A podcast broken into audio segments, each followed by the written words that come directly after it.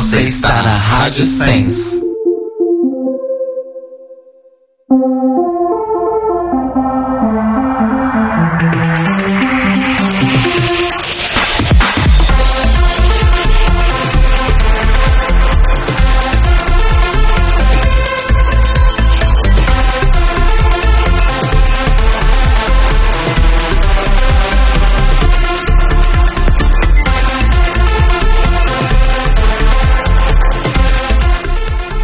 Olá, amores! Estamos começando mais um The Library is Open ao vivo, aqui na Rádio Sens, em senscast.org, pontualmente às 21 horas desta segunda-feira. Já faziam 84 anos que a gente não começava às 9 horas. 21 de janeiro, 60 graus em São Paulo. Eu sou o Rodrigo. Eu sou o Telo. E eu sou o Cairo. E... no dia que a gente arrumou mais rápido o equipamento. Sim. E no dia que eu voltei do trabalho de bicicleta, olha só. Olha só. Debaixo desses 60 graus. Dias de luta, dias de glória. Eu tenho vontade de tomar um banhinho antes de começar. Um banho gelado, gente. Banho com... porque assim, eu já estava pingando o suor, então foi ótimo tomar um banho gelado. O Telo saiu sensualíssima, refrescada do banho. E a gente arrumou tudo em o quê? 10 minutos? Acho que foi bem isso aí. Um milagre. Eu revi mixagem do Rodrigo, que ele queria me mostrar. A gente discutiu várias coisas, montamos equipamento. O Telo saiu do banheiro sensual. O Rodrigo foi fumar um cigarro. O Telo não me... fumar o seu cigarro. Porque tá na hora de começar. E o Telo não me deu olho. Ele fez... ah, a hora que ele saiu do banheiro... eu fiz a Farrah Moan. E a gente bateu um papo, discutimos, quase queimamos pauta e tamo aqui. Tamo aqui. Pois é, rapidíssimas. É isso, gente. Foi então aí uma noite, 20 minutos na vida das bibliotecárias, né? É tipo isso. E estamos aqui então para comentar o sexto episódio de RuPaul's Drag Race All Stars 4, Grandes Estrelas 4. Esse episódio que se chamou... como é que é? All Stars? Não, se chamou só LaLaPaRUza. O nome é só esse? Só. Não é All Stars, Lip Sync, LaLaPaRuza? Não. Ok. Tudo bem. All Stars, Lip Sync, Just So Latrice Can Come Back, LaLaPaRuza. Exatamente. Calma, não queima a pauta. sem queimar. É, e hoje, assim como no episódio original da RuPaul, né? Só a família, estamos só os três aqui.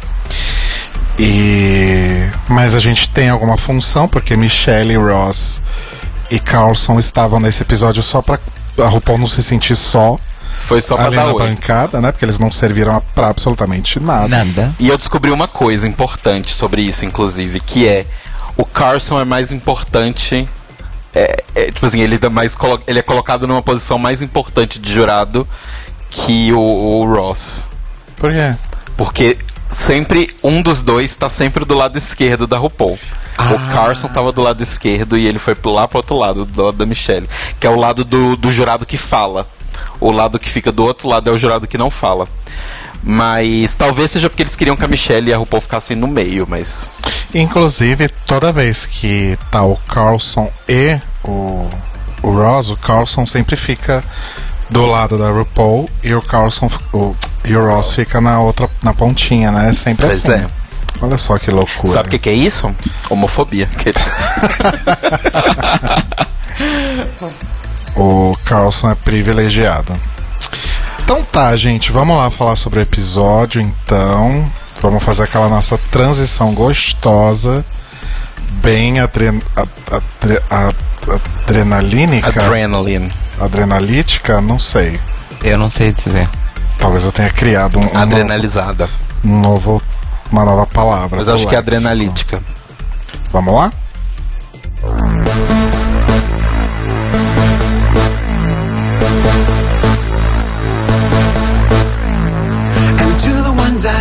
Know that you're the reason why I dare to live my life, I dare to liberate my mind. You're running through my veins, make me come alive, make me come alive, make me come alive. I think about the world like a dream within a dream. Anything you want, things are never what they seem. Up the rush is worth the ride. Make me come alive. Give me one shot, of adrenaline, adrenaline. One shot, of adrenaline, adrenaline. Give me one shot, of adrenaline, adrenaline. One shot, of adrenaline.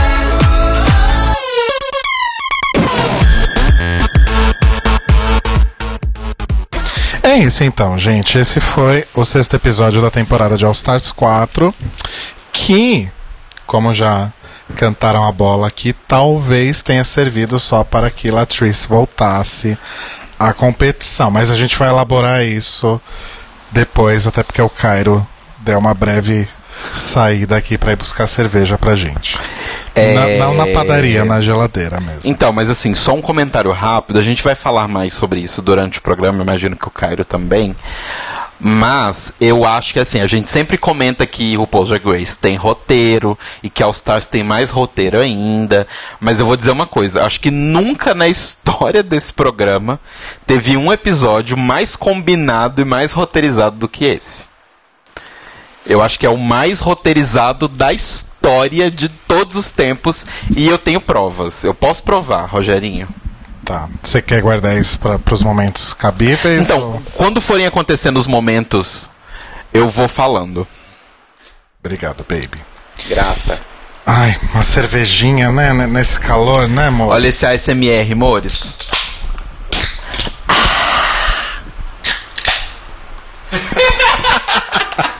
A gente fez igual a Zoe Kravitz, né?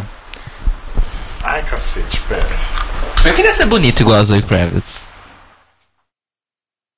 Você é bonito, Cairo Braga. Lenny Kravitz. Não precisa nem ser bonito. Já tá bom. Já tá ótimo. Você é bonito, você poderia ser rico como ela. Era melhor mesmo. Eu ando preferindo ser rico como as pessoas e não bonito ou bem. Bom, enfim. Ai, eu tô com muita coisa na mão. Quer ajuda, amor? Então, mas aí continuando o episódio, que eu estava dizendo, Cairo, enquanto você se ausentou, que... eu acho que esse foi o episódio mais roteirizado da história de RuPaul's Drag Race possível. É mais roteirizado que esse episódio de Natal. Eu concordo plenamente e eu mandei... vocês me ignoraram, mas eu mandei pra vocês o print do título do review do Wave Club, que foi mais filler do que apoteótico. Né? A gente não ignorou. Eu não ignorei, eu respondi no coração. Exato, é isso que eu ia falar. Uhum. É o que vale. Tá, vamos por partes então. O episódio começa com aquele reviewzinho, né, do que tinha acontecido. Um review longo, inclusive. Mostrando cada uma delas sendo eliminada até o momento do final do episódio anterior com a Lady Bunny falando, olha pra trás. E aí tá lá as 4 eliminadas, como se elas não soubessem, né? Tipo, porque elas se materializaram lá, elas não entraram, não fizeram barulho, né? Sim, sim. Então, é assim mesmo que funciona. Fizeram aquela cara de espanto, como se não fizesse a menor ideia de quem estava ali atrás delas. E aí o episódio de fato começa na hora que a produção vira e fala: agora pode ir lá abraçar, gente. Ela Mas eu posso falar uma falha de edição que teve nessa parte?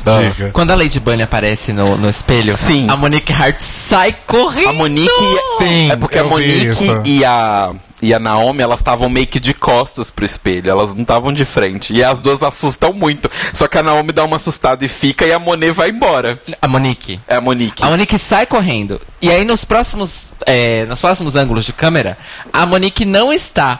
Quando a Lady Bunny fala, olhem atrás de vocês, e elas viram, a Monique não está. Sério? Eu não reparei isso. Não está. Aí mostra as queens... já neste episódio, né, que estamos comentando. E aí quando volta pras queens, elas viram. E a Monique tá lá, magicamente. Gente, eu não reparei isso. Sim. Esse erro de edição foi o mesmo erro grotesco que teve no episódio da Manila falando sobre a Latrice. Que a Manila tá maquiando o olho enquanto ela fala. Ah, não, porque não sei o que ela passa num negócio branco no olho. E aí quando volta o negócio dela falando que, bom, mas a Latrice saiu, agora eu não tenho minha Eu não tenho minha lealdade a ninguém. Ela está sem o negócio no olho, com ele na mão, preparando pra começar a passar. Sim, só que esse é tipo na cara dura.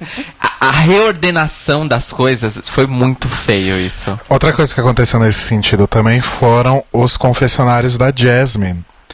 Porque eu não sei se ela teve que se ausentar, porque acho que nessa época ela já estava vivendo aqueles problemas que estavam rolando com a família dela, né? Então talvez ela tenha se ausentado 1-2 dias e voltou depois só para gravar confessionários. E tem alguns confessionários que ela tá com o bigode, mas sim, aquele bigode por fazer, né? E outros ela tá lisa, e sem nada. Se a gente imagina como é dito pra gente que todos os episódios são gravados em 2, no máximo, no caso desse que teve muita coisa de palco, no máximo 3 dias... Não dá tempo de crescer aquele tanto o bigode da Jasmine. E assim, era coisa tipo... Igual nas primeiras temporadas, que eles, na hora que eles montavam depoimento de confessionário, a Shangela falava uma frase com uma roupa, aí mostrava uma cena de workroom, ela continuava falando, quando voltava pra ela, ela estava com outra roupa e... Foi exatamente isso, só que com o bigode. Exato. Da Jasmine Masters. Mas ainda, os editores de Drag Race ainda não superaram a si próprios desde a aparição da Max Fantasma, né, amor? Ai, sim, a Max Fantasma. Qual foi a Max Fantasma? Quando a Max apareceu logo depois do Girl! E, só que ela apareceu 3 episódios depois dela ter sido eliminada. Ah, é verdade. Tava assombrando o workroom. Aquele foi o dia que o cartão de memória da câmera corrompeu. Eles falaram, vixe. Aí joga essa cena aí mesmo. Vê o que tem aí sobrando que a gente não usou. Outra coisa que eu acho que a Jasmine já tava com... já tava com os problemas dela toda e tal. E mais um ponto pra minha teoria de que foi todo um acordo pra fazer a Latrice voltar, é que a Jasmine tava com vontade menos 17 pra participar desse episódio. A Jasmine tava com vontade 0, realmente. Ela tava, tipo assim, 100% foda-se, total. O que eu ia falar também desse negócio de edição é que uma das mais maravilhosas é logo no começo, na primeira temporada, que é a escada no fundo do palco. Aquilo é maravilhoso. É que na primeira temporada, amores, dá pra fazer caça ao tesouro, né? Sim. Inclusive eu tô ensaiando e tentando arrumar tempo pra começar a assistir tudo de novo desde a primeira. Nossa, força guerreira. Pra quê? O pior Rodrigo? É que eu sou casado com ele, então provavelmente gente, eu vou estar junto nesses momentos, né? Rodrigo, a gente tem que terminar de ver Drácula, tem Drag Race Thailand, pra quê? Não, a gente terminou de ver Drácula, a gente não viu a segunda temporada. É. E a gente tem que terminar a primeira de Drag Race Thailand. Eu lembrei de uma série que a gente voltou a assistir ontem, que, só pra fazer um breve parênteses aqui, é a nova temporada de Grace and Frankie, que tem RuPaul nos 2 primeiros episódios. Fazendo o papel de RuPaul, como sempre. Fazendo o papel de assistente da Nicole Richie, que interpreta uma estrela do pop. Exatamente. Ok. Enfim, é isso. O que vocês acharam dos looks de velório das queens eliminadas? Estavam bonitos, mas realmente a Farrah Moan, o vermelho da Farrah Moan tava... Então assim, eu acho que a Jasmine e a Latrice estavam adequadas para um velório. A Gia claramente matou o noivo que tá no caixão ali, exato, que estamos velando. E a Farrah Moan tava levando o pessoal pras Arábias, né, com o uniforme dela da... Como é que chama aquela? Como é que é o nome daquela companhia aérea? Não é a Turkish Airlines, é a outra. É Emirates. Que é um uniforme vermelhinho com um paninho. É, mas eu achei que, se é o lance das personagens, se a Gia Gunn é a viúva negra, que matou o 5º, 6º marido, a Farrah Moan é a carpideira, né? Animadora de velório. Sim, exato. É porque assim, a Dia... Não tô falando que a Dia tava inadequada. Acho que ela tava bonita. Mas sabe aquela pessoa que vai no velório que tá muito bonita e tipo assim, gente, beleza assim, mas é um velório. Eu gostei muito da Dia. Mas elas são drags, então exato, foda-se. É. Gostei muito da Dia e da Latrice. Acho que foram os looks mais bonitos. A Latrice tava bem bonito mesmo. Tava bem bonito. Mas enfim... Mas é isso. E aí... Já falou que a produção mandou elas. Agora pode ir, gente. Agora pode ir lá abraçar. E... É pra fingir? E aí a gente nota que a Monique e a Trinity são as duas que estão mais passadas, né? A Trinity tá meio que puta com a situação. E a Monique parece que tá com medo da Latrice, né, dar um pé na bunda dela, como quase aconteceu. Enfim. Sim. E aí elas se juntam lá, sentam no sofazinho, começam a conversar. A Latrice conversa muito com a Jush, né, com a Jasmine. E a Netflix traduziu Jush para Onda. E aí, Onda? É o quê? Onda. Pra começar, que a legenda em inglês estava errada. Que tava Juj. J-U-J. Todas as vezes. Pra Netflix é Onda. Onda. E aí, Onda? Como é que você tá? N igual a boneca. Josh igual a Onda. É, outro momento, claramente, que a produção falou: então, Latrice, você quer merecer seu retorno no final do episódio? Vai lá falar com a Jasmine. Pra não ficar muito feio. Sim. E a Jasmine tava claramente, tipo...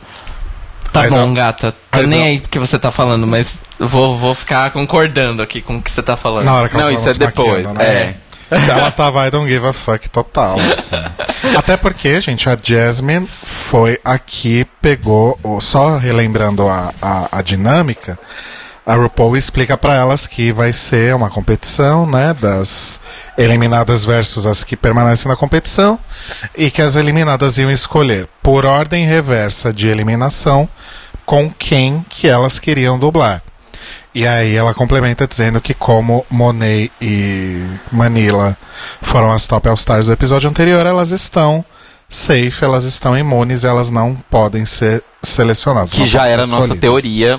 Semana passada que esse episódio seria um episódio duplo. Só que no Sneak Preview isso não tava claro. Não, porque eles também são espertos, né? Eles cortaram essa parte pra poder deixar todo mundo com o cu na mão.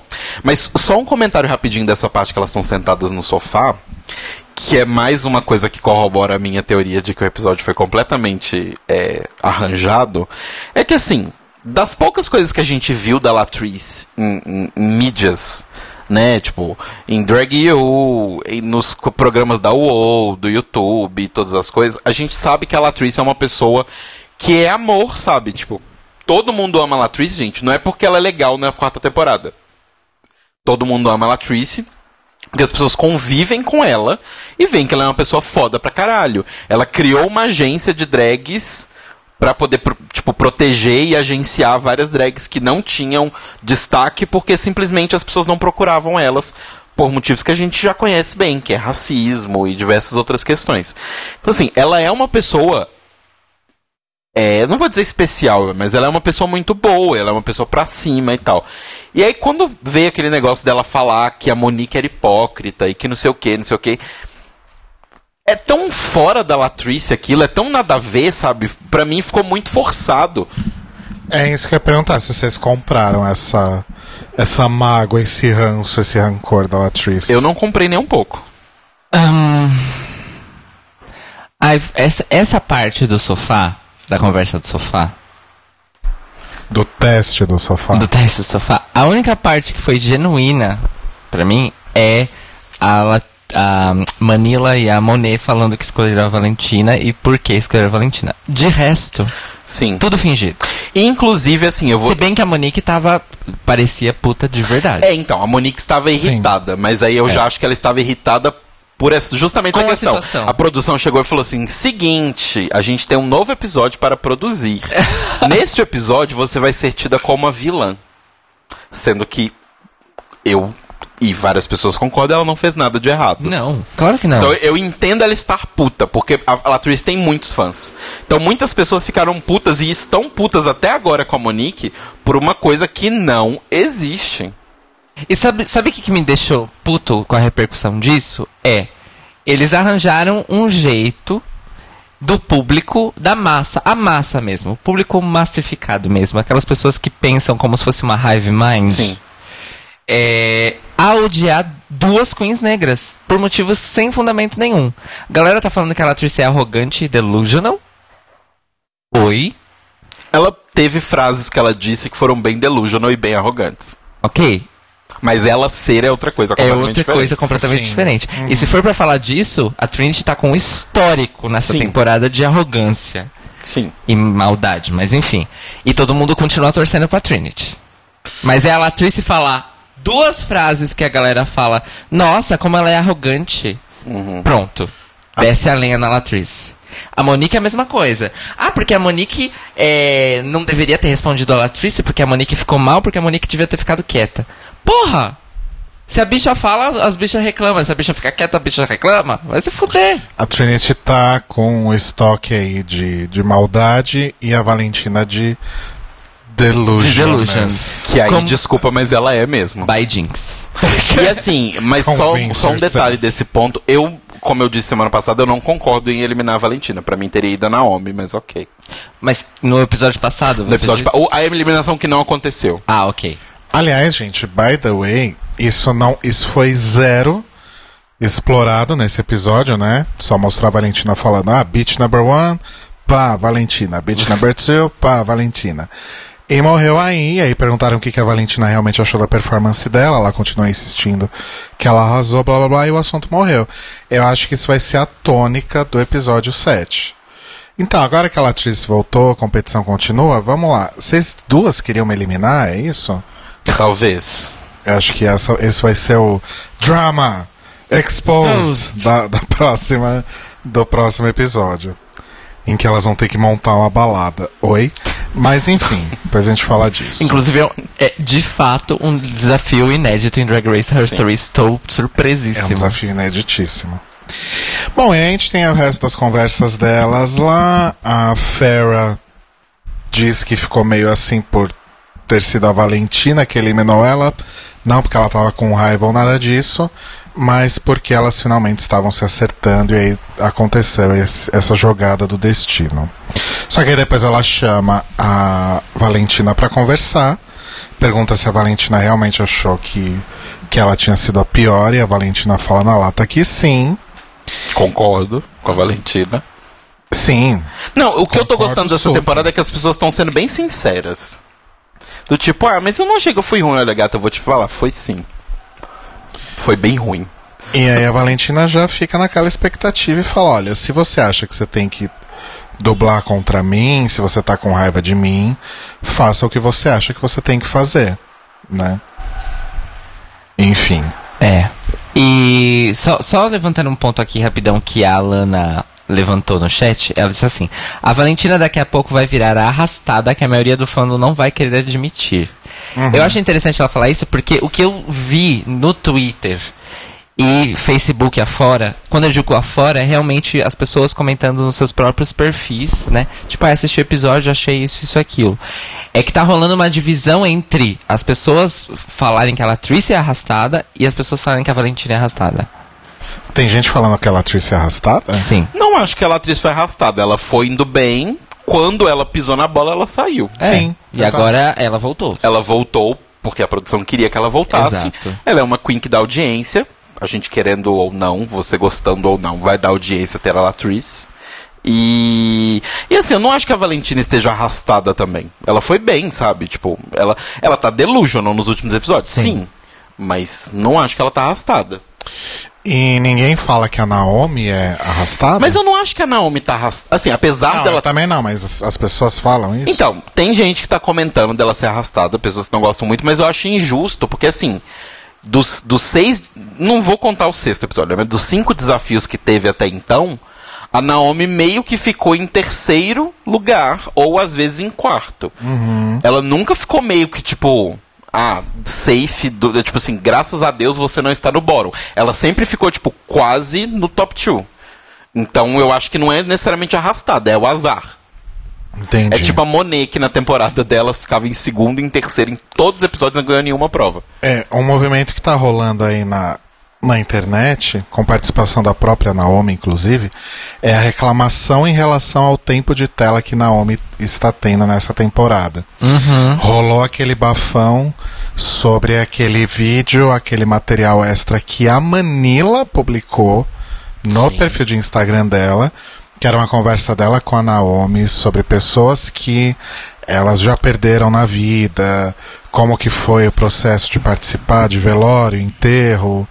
Que lá nos Estados Unidos tem toda aquela coisa de fazer a a elégia, né, de falar sobre as pessoas e de fazer aquele velório em que você come, parece que é Natal, enfim. E a Manila falou da Sahara, que ela não conseguiu ir, ela não, acho que ela foi, mas ela não falou nada. A Naomi falou sobre pessoas que ela tinha pedido também, acho que o irmão dela.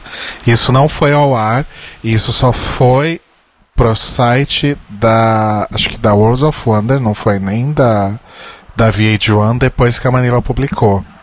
E quando a World of Wonder, eu acho, publicou isso no Instagram, a Naomi foi lá e comentou: Naomi Smalls, a web exclusive. Sim. Tem gente dizendo que a Stacy Lane Matthews tem mais tempo de tela nessa temporada do que a Naomi Smalls. Pior é que é verdade. Yes! Né? Mandei um yes! Enfim. Uma pena, porque Naomi... Sim, se bem que Naomi tem bastante confessionários, mas realmente... Não tanto. Você acha que não? Não, eu achei que esse episódio... Eu acho que assim, as narradoras da temporada já foram definidas, que é a Monique e a Manila. Claramente. E a Trinity. Trinity tem muito confessionário. E a Trinity. Também. Mas a Trinity só aparece pra falar mal de alguém. Alert. Não é. Alert. Alert. Não é só pra falar mal, mas assim, ela fala muito mal. É, mas tipo assim, a Valentina só aparece que é nos momentos Valentina, delusional. A Farrah só aparece pra chorar. E as outras aparecem pra fazer comentários X. Tipo a Latrice falando: Valentina é muito fierce. Eu lembrei muito da Candy Ho. Aliás, gente, aquele take da Farrah Moan chorando no confessionário, eu tenho certeza que é um confessionário antes da eliminação dela. Porque ela tava muito de boa nesse episódio. Sim, inclusive foi completamente fora da narrativa que estava sendo construída para todas as eliminadas. Porque, no final das contas, a produção decidiu fazer um lance conciliatório.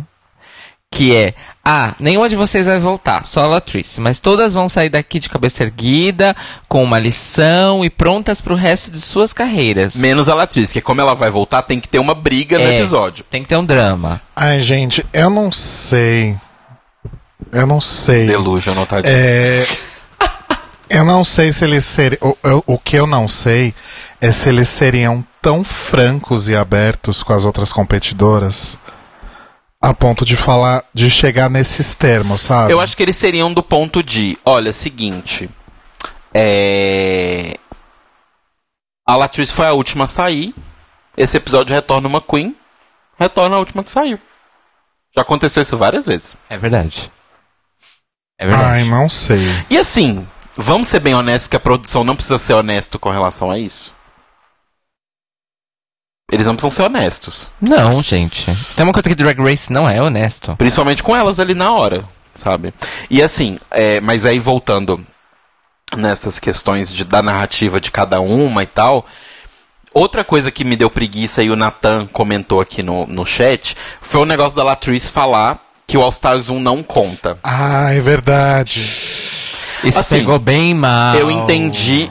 Pelo menos assim, talvez seja a boa vontade que eu tenho pela Latrice, mas o que eu entendi ela dizer é: eu não estava competindo por mim mesma. Sim. Tinha eu e a Manila tem os pontos fortes dela, e eu tenho os meus pontos fortes, e ela dos fracos dela, os meus fracos, e aí acabou que não deu certo. Apesar de nenhum momento ela ter dito isso, né? Ela só disse All Stars 1 não contou e ponto. Não contou, ponto. Mas o que eu entendi é porque eu não estava competindo por mim mesma. Mas ainda assim, eu acho que pegou muito mal. E eu acho que talvez tenha pegado mal até lá internamente. Porque muitas pessoas, eu acho que estavam na produção do All Stars 1 e ainda estão em Drag Race. Tem uma galera que trabalha há muitos anos na equipe. Ou talvez ela até tenha falado tudo isso, ou algo parecido com o que você disse agora e foi editado, né? Mas enfim, a Latrice realmente, se ela estava sendo... honesta, franca, não estava atuando, ela estava louquíssima, né, nesse episódio. Então, eu comentei no Twitter que ela estava cheirada. Sim. Na verdade, eu senti... Cheirada, não... Gente, não tô dizendo que ela cheirou cocaína, tô dizendo que ela tava estriquinada. Sim. Ela fez muita piada, ela tava uau, amorosa. Mas aí eu tenho uma coisa a dizer. Todo mundo, eu senti todo mundo nessa vibe. Mais um ponto pra mim pra falar que foi uma coisa combinada Porque tava todo mundo ali muito tranquilo. Tava todo mundo muito do tipo assim, 100%, 100% foda-se. Até as entradas na passarela das pessoas, tipo as pessoas entrando na runway, todo mundo entrou diferente, tipo andando de um lado pro outro, fazendo gracinha, fazendo não sei o quê. Porque a passarela não ia contar pra nada. É. A RuPaul tava muito loucaça, tava todo mundo, tipo... A Farrah, quando ela foi eliminada lá na frente, né? Ela falou, ah, bye baby, I love you. Tipo, tava todo mundo muito de boa. Inclusive... E tem uma cereja do bolo, que é lá no final, mas eu já vou falar agora. Pode falar. Quando a Monique fica, né, o grande twist, sim, a Latrice sai correndo lá de trás e vem abraçar ela. Pois é. Não tava brigada? Não odiava? It's not personal, but it's just personal. Pff, conta outra. Nessa vibe do tá tudo bem, tá todo mundo de boa, eu gostei muito de ver a interação da Gia com as pessoas, ela enchendo o saco da Trinity. Tipo, não, mas você tá preocupado, né?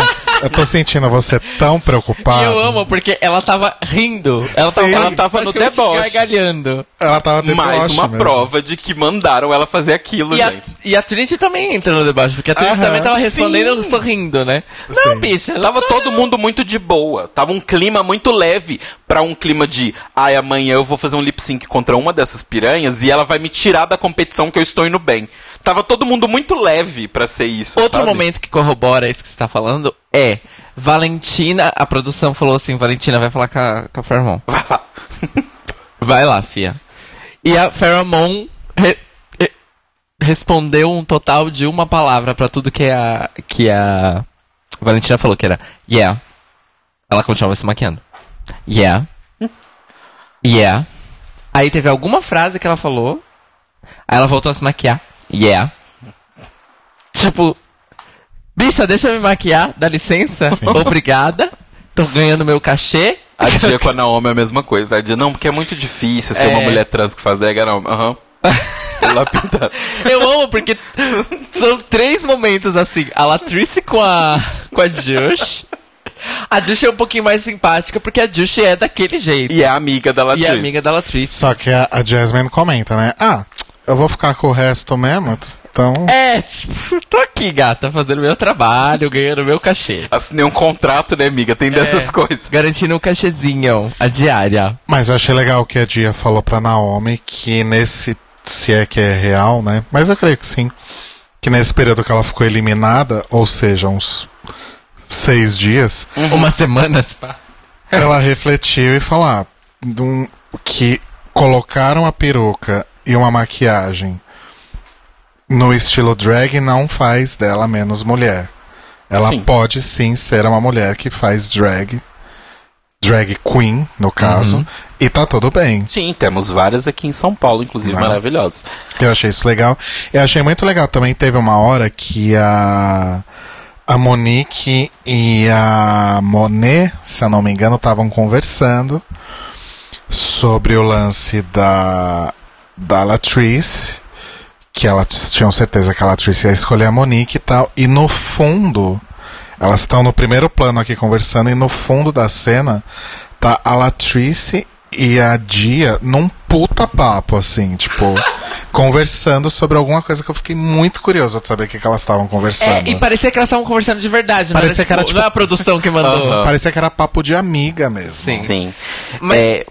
Sabe, não, eu acho que aquele momento depois do Snatch Game of Love, eu acho que rolou um bonding da Gia com a Latrice. Obviamente que elas se conhecem, elas se cruzam, né, estrada afora, excursionam juntas e tal. Mas acho que rolou ali um momento. Mesmo que a gente sabe, por mais de uma queen que já passou pelo programa, que a Latrice é uma Big Mother também, né? Uhum. Tipo, a queen que chega pra ela perguntando qualquer coisa da vida de drag, ela para pra responder.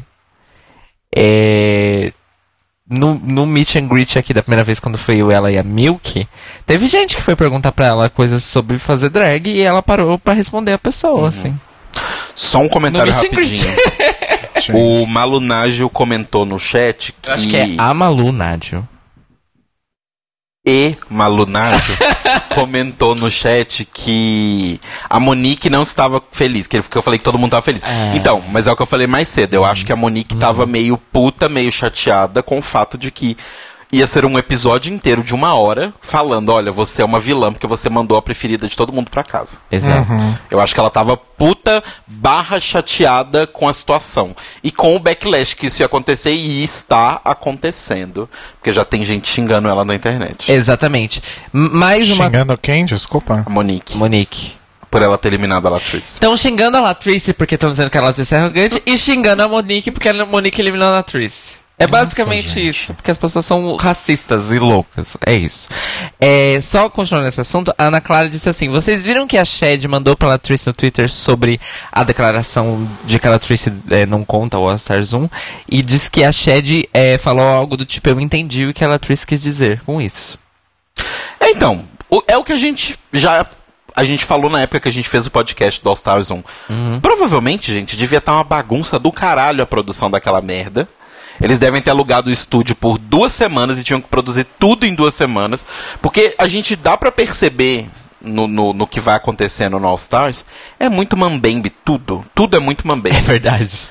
É mambembe, tipo, já tava na 4ª temporada. Não era mais tão mambembe, assim, o show. E é muito capenga o All Stars. Então eu acho que foi uma temporada que deve ter tido uma produção bem complicada. E elas devem ter sofrido com isso, porque elas estavam ali no meio. Então. Com certeza. E outra, trabalhando em dupla. Porra. Foda, né? Pois é. E aquele desafio final bizarro. Lembra do desafio final de All Stars 1? Apesar de que eu vou te dizer que eu gosto mais daquele formato do que gravar clipe com a RuPaul. Concordo. Eu gosto desse formato do tipo, olha, se vocês ganharem e forem a representante desse programa, vocês vão ter que fazer um monte de coisa. Vai lá e faz tudo, seguido. Eu achei divertido aquela dinâmica. Não, sim, mas eu tô falando do ponto de vista de produção, isso que você falou. É, do ponto de vista de produção, tipo assim, gente, quem tá disponível? Foi o produtor com o celular ligando loucamente. Anjana, você sabe dirigir, gata? Você tá em Los Angeles? Tanto que nem falaram pra ela se montar, né? É. Perguntaram o que é mambembe. Mambembe é uma coisa feita de forma não profissional. É tipo naif, circo de rua, essas naif, coisas. É uma coisa longe, né? Desculpa. É uma coisa improvisada. Exato. Assim. Porém que tem o seu valor. Certo? Sim. Bom, uma coisa que quase todas as queens chegaram num consenso aí é que todas elas são performers, todas elas fazem lip-sync, então isso não vai ser problema para nenhuma delas, né? Todas elas supostamente vão mandar bem. E aí a Ana Clara, aqui no chat, tá dizendo que... Na verdade, várias pessoas no chat levantaram esse ponto. Sim. Desde o começo do nosso episódio. A gente tá segurando porque a gente tem que chegar no ponto. Do lip-sync, você tá dizendo? Exato, é. Que fizeram questão de mostrar Jasmine, Farrah e Gia de boca fechada na hora do lip-sync. Sim. Acho engraçado que apenas Latrice, Monique, Valentina, Naomi e Trinity decoraram as letras. Eu só acho engraçado. Exato. Uma coisa que eu anotei aqui na minha pauta, que eu achei curioso e achei interessante destacar, obviamente que isso não é um fato, né? Porque tem a edição, cenas são mostradas, cenas não são mostradas, etc. Mas quem aparece na workroom de fone de ouvido, provavelmente ouvindo as músicas, são Monique, Jasmine e Farrah. São as únicas 3 Sim. que aparecem de fone de ouvido. Mas isso não é garantia de nada, né? Não. Eu só achei interessante... destacar. Só um detalhe sobre isso que a Ana Clara comentou. A Ana também mandou um e-mail pra gente. Olha. Sobre o mesmo assunto, exato. Que era falando sobre isso. Ou seja, ela ficou encucadíssima. Exato. E uma coisa que ela até que ela comentou, tipo, a RuPaul dá a entender que elas ficaram sabendo da música naquele dia. Só que o negócio de dia em Drag Race é meio complicado. Porque, pensa, né, assim, a gravação ali do lip sync deve ter sido longa, e tinha um monte de coisa, um monte de detalhe, blá, blá, blá, blá, blá. Deve ter demorado uns 3 dias a gravação desse episódio.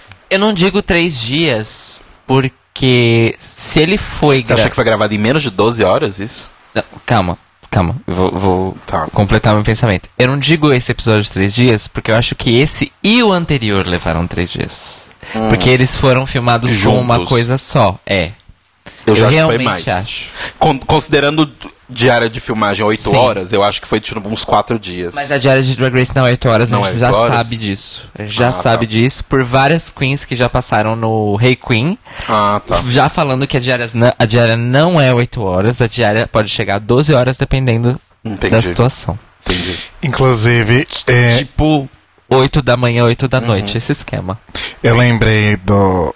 Você falou das queens passando pelo Rei Queen. Eu lembrei que essa semana passada, na biblioteca, alguém postou um trecho da Kelly Mantle.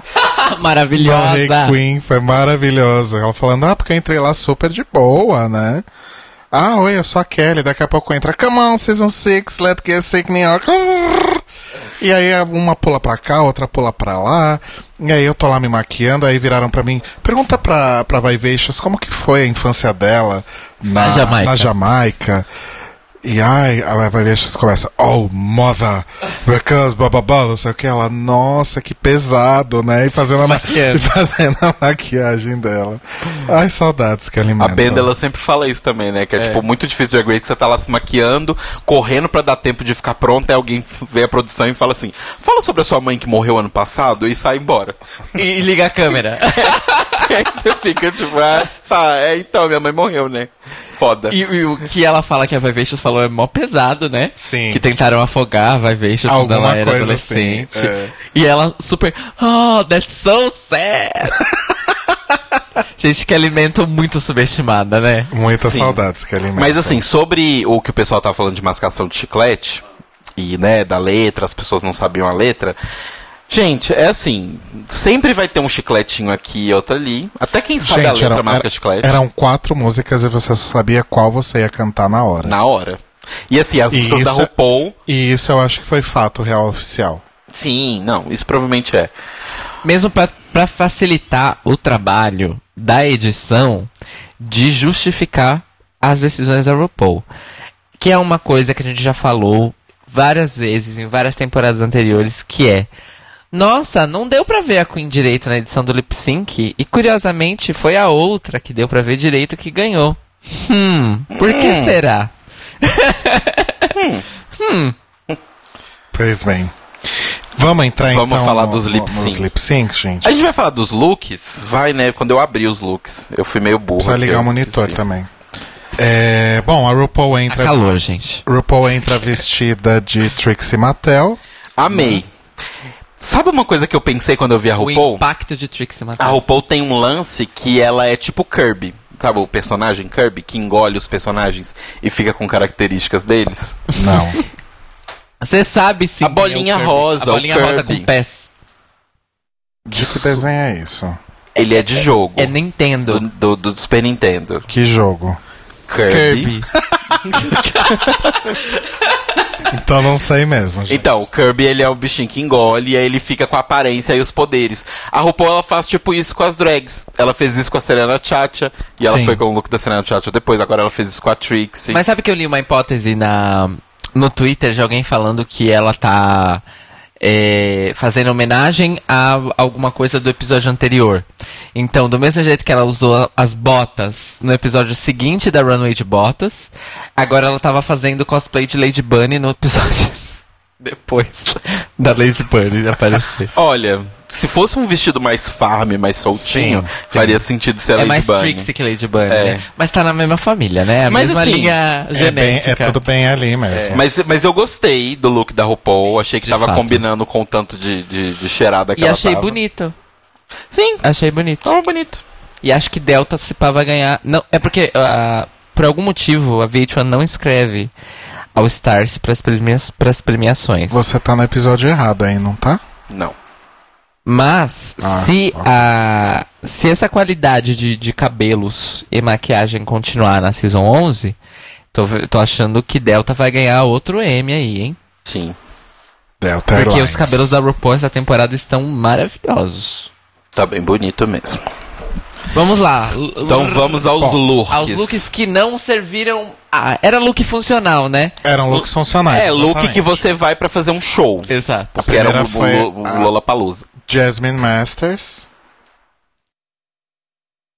Eu posso falar que eu amei esse desenho de rosas? Eu amei o desenho de rosas. Eu achei toda a vibe da roupa e o cabelo e tal, sim, eu acho uma vibe meio Solange.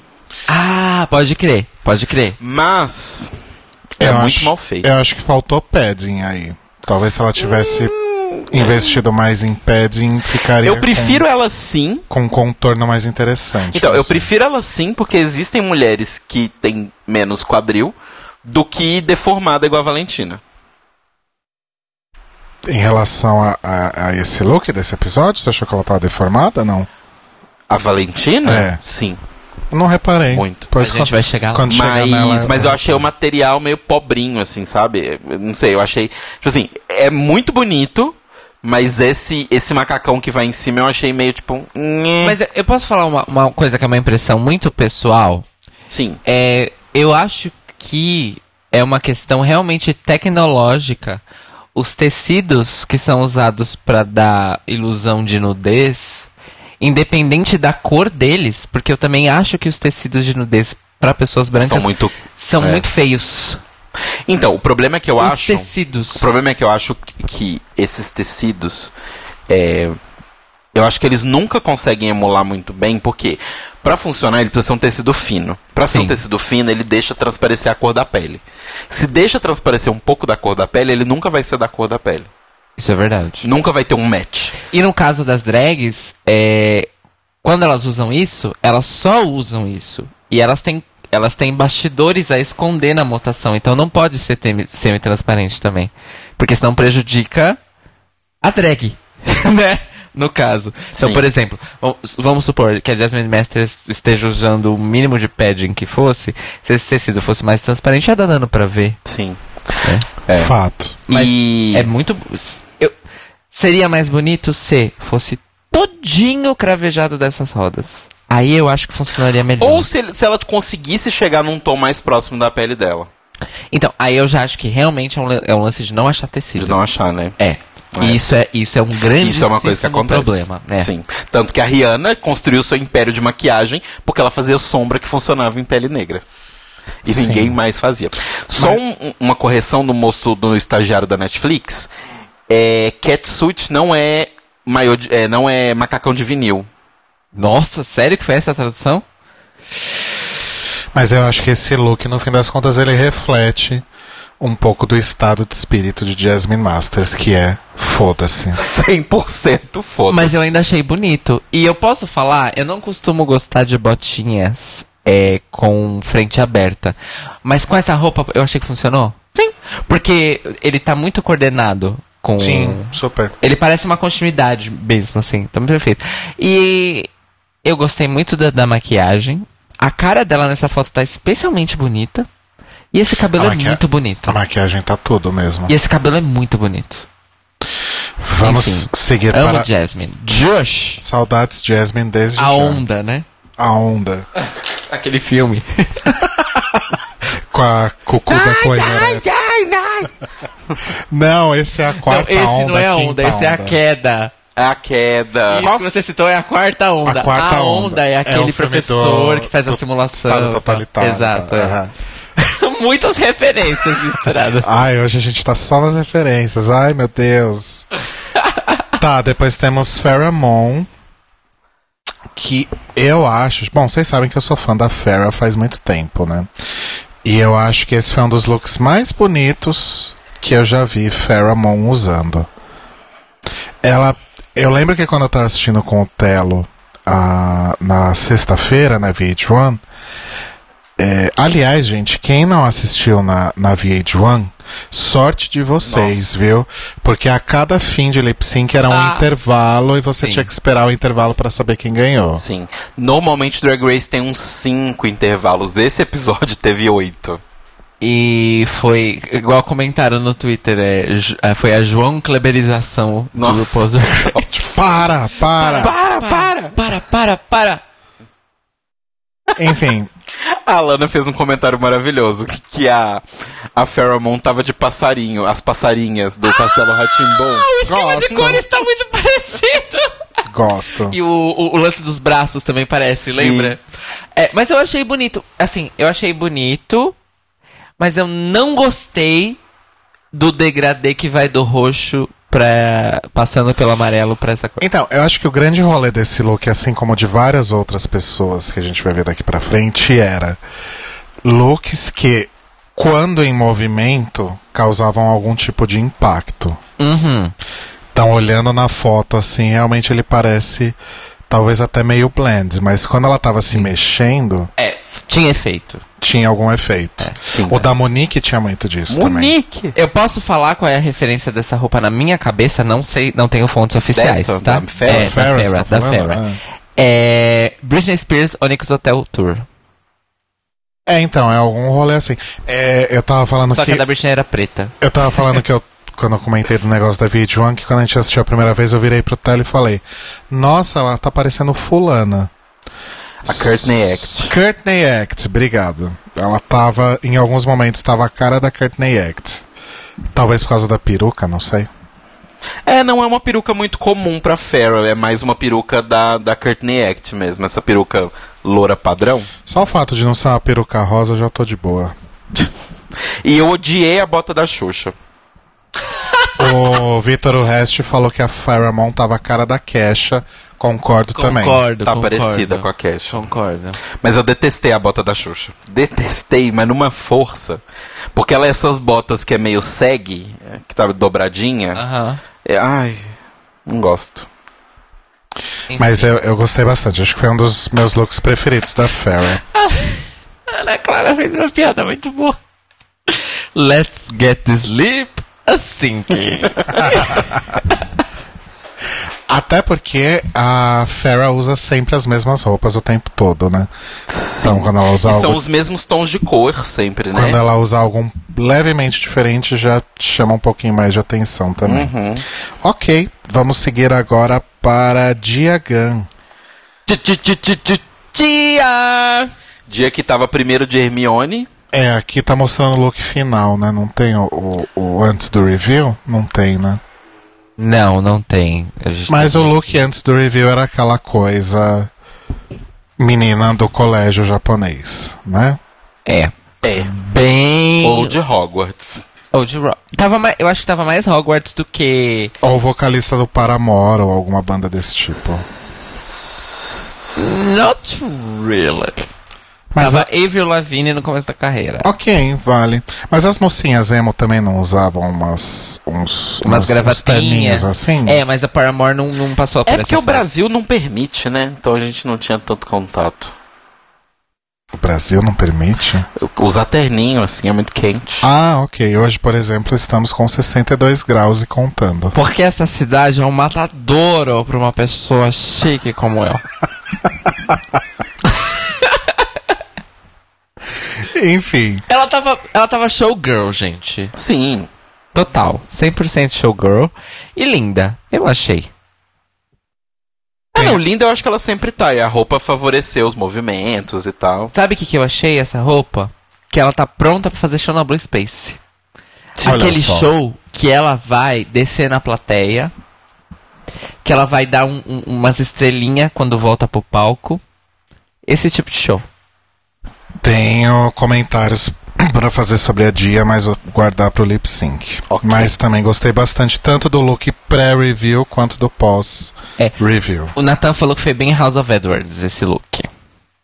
Sim. Super. Uhum. Saudades, Alison. Beijos. Depois temos Latrice Royale. Ah, gente, é um look Latrice básico. Com aquele rolê de que precisava ser um look dinâmico para um lip sync, né? Gente, roupa de show. Essa foi a categoria dessa passada. É, roupa de show. Sabe quem não foi com roupa de show? As que não precisavam fazer show. Porque é assim, amores. Ó, eu tenho uma coisa pra falar sobre esse look da Latrice. Ele é muito funcional, realmente. Super. Porque em movimento, ele realmente é outra história. Franjas são realmente muito eficientes. Mas eu tenho uma coisa pra dizer.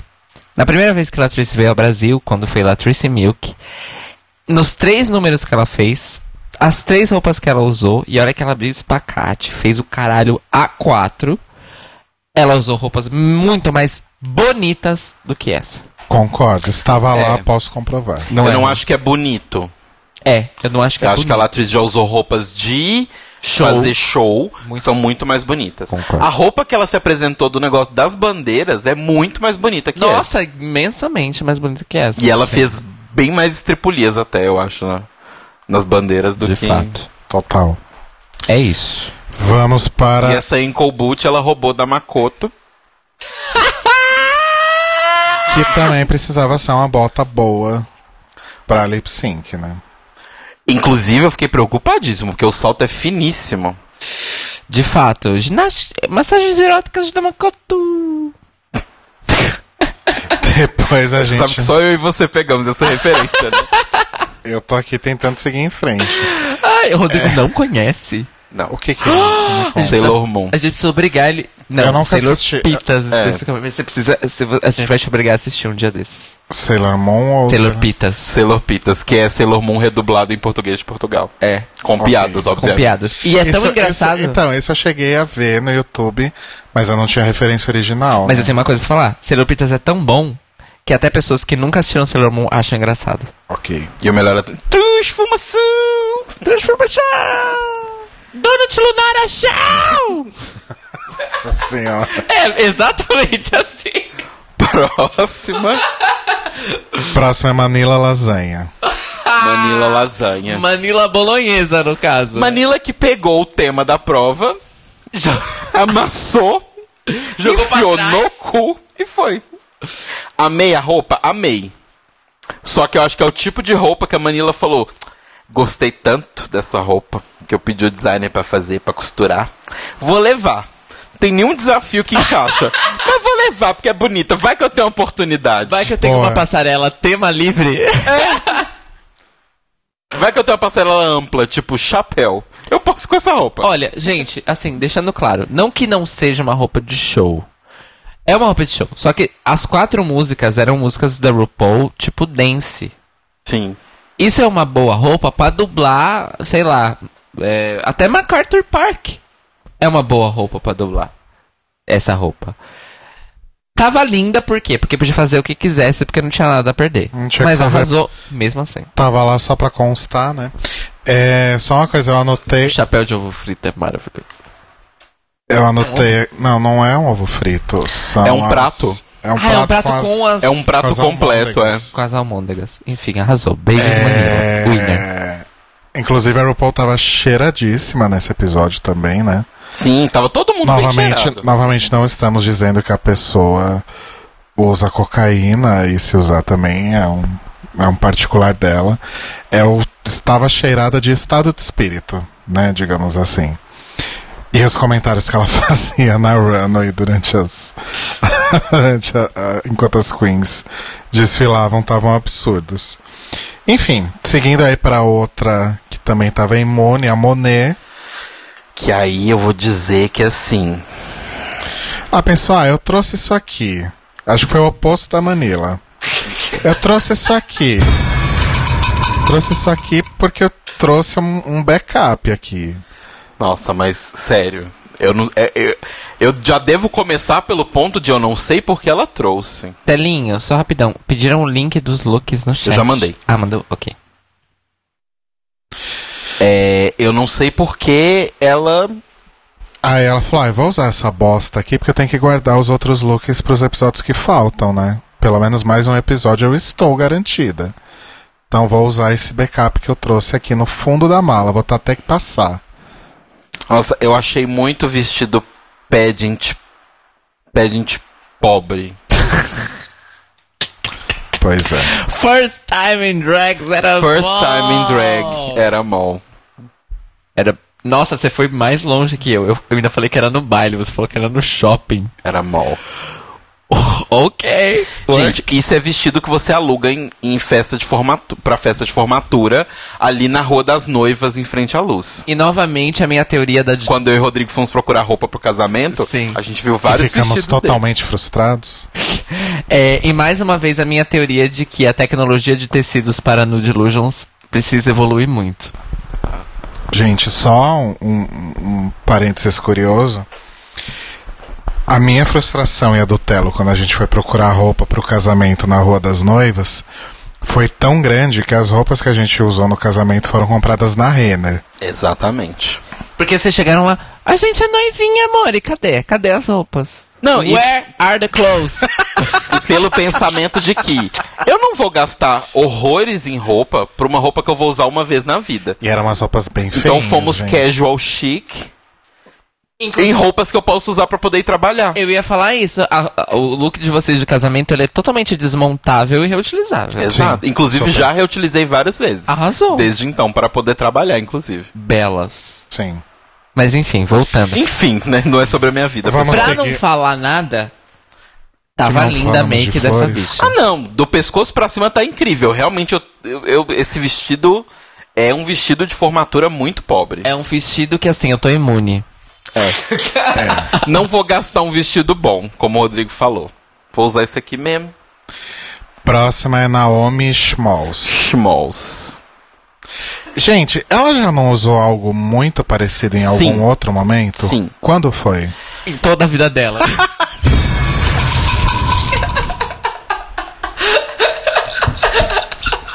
Foi no Reunited, eu não lembro. Então, o que eu me lembro é que o look dela da performance musical da final da 8ª temporada, do Legs, Legendary, All Legs, No Dairy, era uma versão branca disso com coque, ao invés de ser com cabelão de Cher. Ok. Mas acho eu não me incomodo, porque assim, pensa, é a roupa de show, certo? Uhum. Então você vai com o seu melhor. O que nós criticamos a Latrice é: pô, você já usou roupas de show muito parecidas que eram melhores. A crítica a Naomi nesse sentido não faz tanto sentido, porque ela já usou coisas muito parecidas, mas tão bonitas quanto. Então é a roupa de show padrão da Naomi. Então ok. Que é o menos de roupa possível. Sim. Próxima. Ah, eu quero ir com esse look na Kevin, nadando na zona. Vou fazer o maior sucesso. Vai. Sim. Até porque fica mais fácil de tirar também, né? Exato. A gente substitui isso daqui por uma jockstrap. Fechou. Tá ótima. Seguimos para Trinity. Conde Drácula.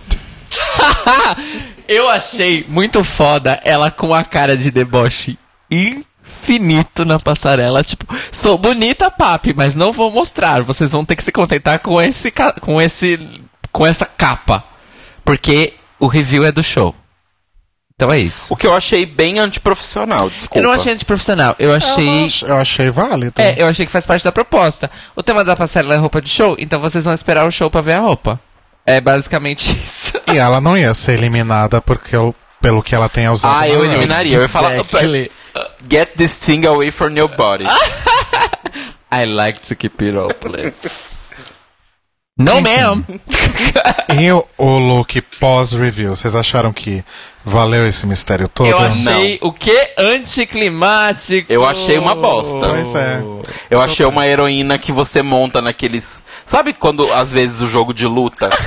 Você pode montar o personagem? Yes! É tipo um desse de Street Fighter. Você pega uma cabeça, põe um cabelo aleatório, uma parte de cima, uma parte de baixo, umas botas. Absolutely. E é isso. Como diria Gia Gunn... Absolutely. Você acertou em cheio.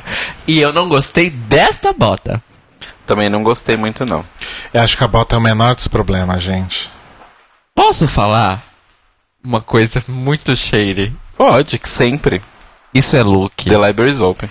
Isso é look de primeira fase do concurso Drag Danger. Sim. Todas as drags paulistanas fazem muito melhor que isso. Eu concordo. Então assim, né? É isso. E por fim, temos Valentina. Ai... Deformadíssima. A gente esqueceu de trocar. Não, agora deixa. Deixa pra lá. Eu quero. Ah, a gente não falou da Monique. Cadê a Monique? Não, a Monique já. Eu pulei ela. Eu pulei ela 20. A Monique é a última, não? Não, ela foi depois da Monet. Eu pulei ela 250%. Vamos falar da Monique, então, já que ela tá na tela? Claro. Mais um look também pensado para movimento. Sim. Mas ainda assim, com um just a mais. Com uma onda a mais. Uma onda a mais. Esse... Eu não sei o nome dessa peça, Telo. Me ajuda. Cobertor. Isso é... Não é um bolero, né? Então, é tipo um bolero. Eu não sei se ele ganha outro nome quando ele é tão largo, mas exato, é tipo um bolero. Essa era a minha dúvida, que boleros normalmente são bem curtinhos, né? É assim? Um cobertor frisado, assim. É drapeado que fala, não? É drapeado. É drapeado. Eu achei muito bonito. Primeiro porque no lip sync... Ah, não, pera. A gente vai falar dos lip syncs ainda, né? 1 a 1. Vamos falar dos lip syncs 1 a 1. Tá. Mas assim, eu achei que ela usou bem o look no lip sync. E eu achei que tá linda. E eu gostei muito também. E eu vou falar uma coisa pra vocês. Com relação a ela e a Latrice, na verdade. Elas duas entraram com cabelos enormes.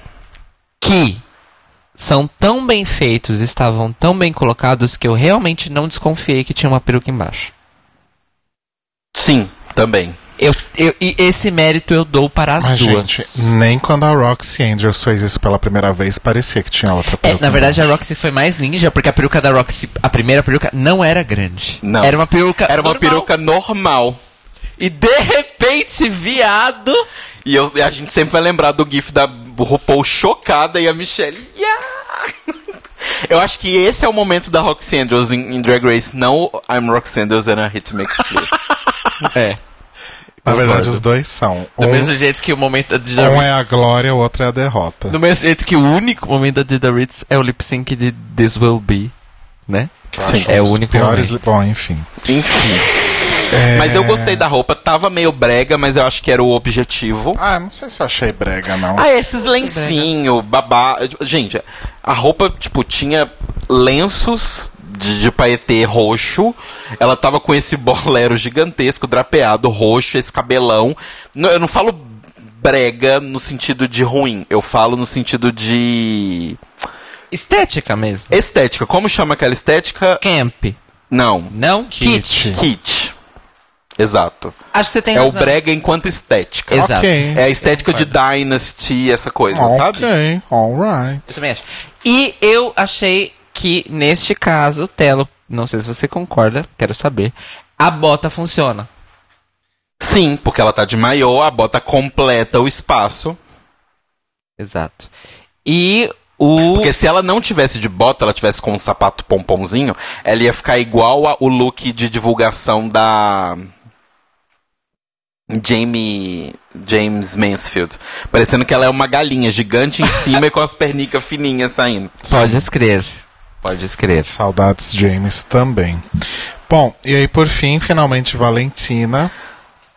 It's her. Valentina. Que segundo o Telo tá torta. Então, nessa foto não dá pra reparar, mas é porque esse padding de bunda que a Valentina está usando nessa temporada, ela está exagerando muito. E aí quando ela pega uma roupa que é muito justa, tipo essa, ela tá muito, tipo, quebrada. Uhum. Olha, eu não lembro... Gente, vocês me perdoem, tá?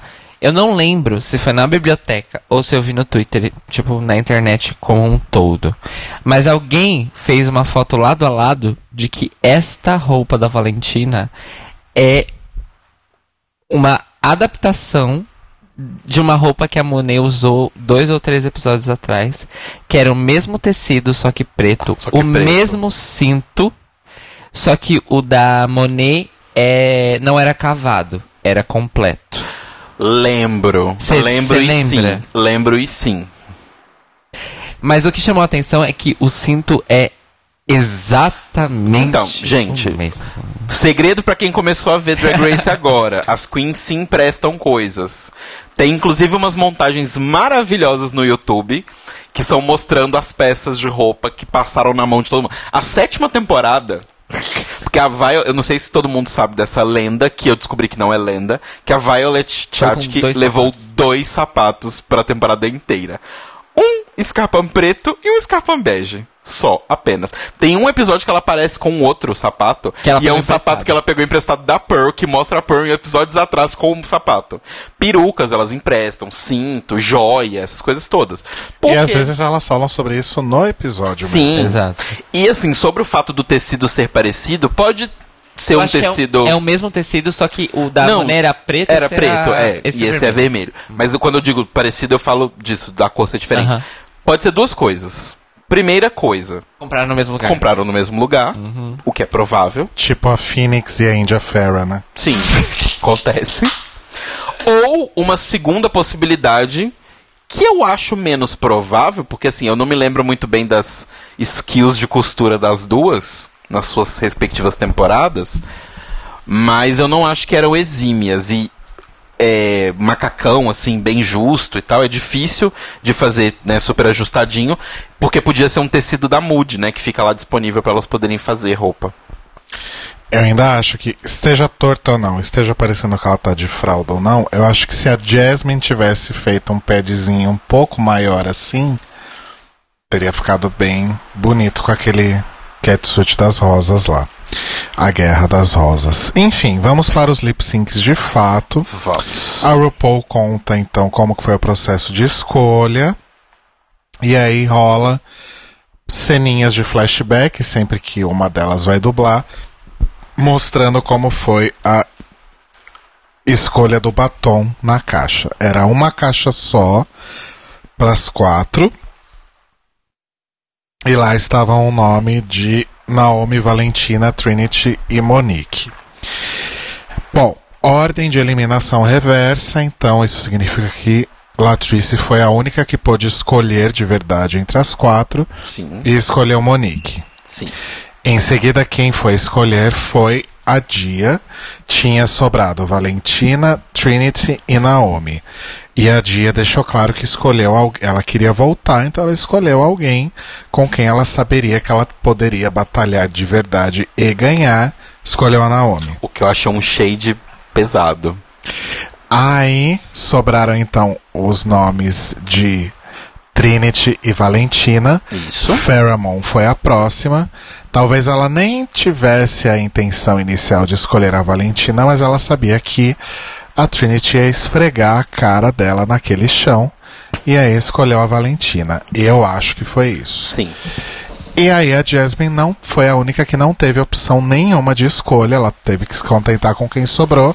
E obviamente ninguém escolheu a Trinity, porque todo mundo sabia que a Trinity ia provavelmente fazer um lip sync muito bom e ganhar. Sim.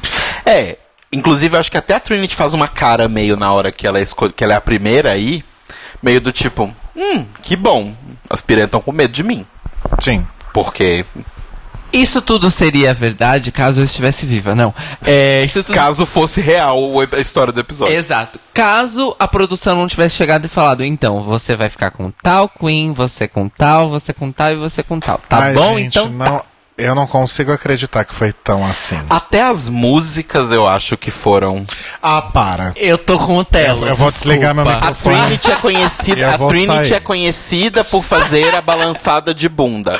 A Farrah teve um confessionário completamente inútil. Igual da Kate Rowe, inclusive. Pra falar sobre a mexida de bunda da Trinity.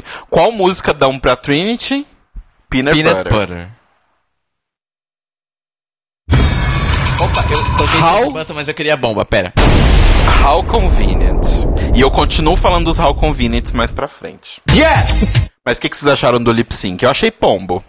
Nossa, achei 100% pombo. Por mim, podia ser double sachê. Então, mas essa música da RuPaul também é uma bosta, né? Pra dublar é uma bosta. Ok, liguei o microfone de novo para defender. Rodrigo revoltadíssima. Essas cervejas ainda são as cervejas do ano novo? São. Então eu posso pegar mais uma? Claro. Pode, inclusive traz uma pra mim. E pra mim também? Ok. Eu quero defender aqui Peanut Butter. Primeiro, porque ela tem um dos skits mais velhos da RuPaul, que é Your Dad is in Jail, Raising Hell, and Your Sister is on the Corner Selling Something for Sale, sei lá. Que é da época do Starbury, que foi soterrado não à toa. E aí a RuPaul ressuscitou isso em Peanut Butter e em aquela música do... Como é que chama, meu Deus? Aquela música do Glamazon. Deixa eu abrir o Spotify aqui, eu já falo o nome. Click Clack, eu acho. Ah, sim, Click Clack.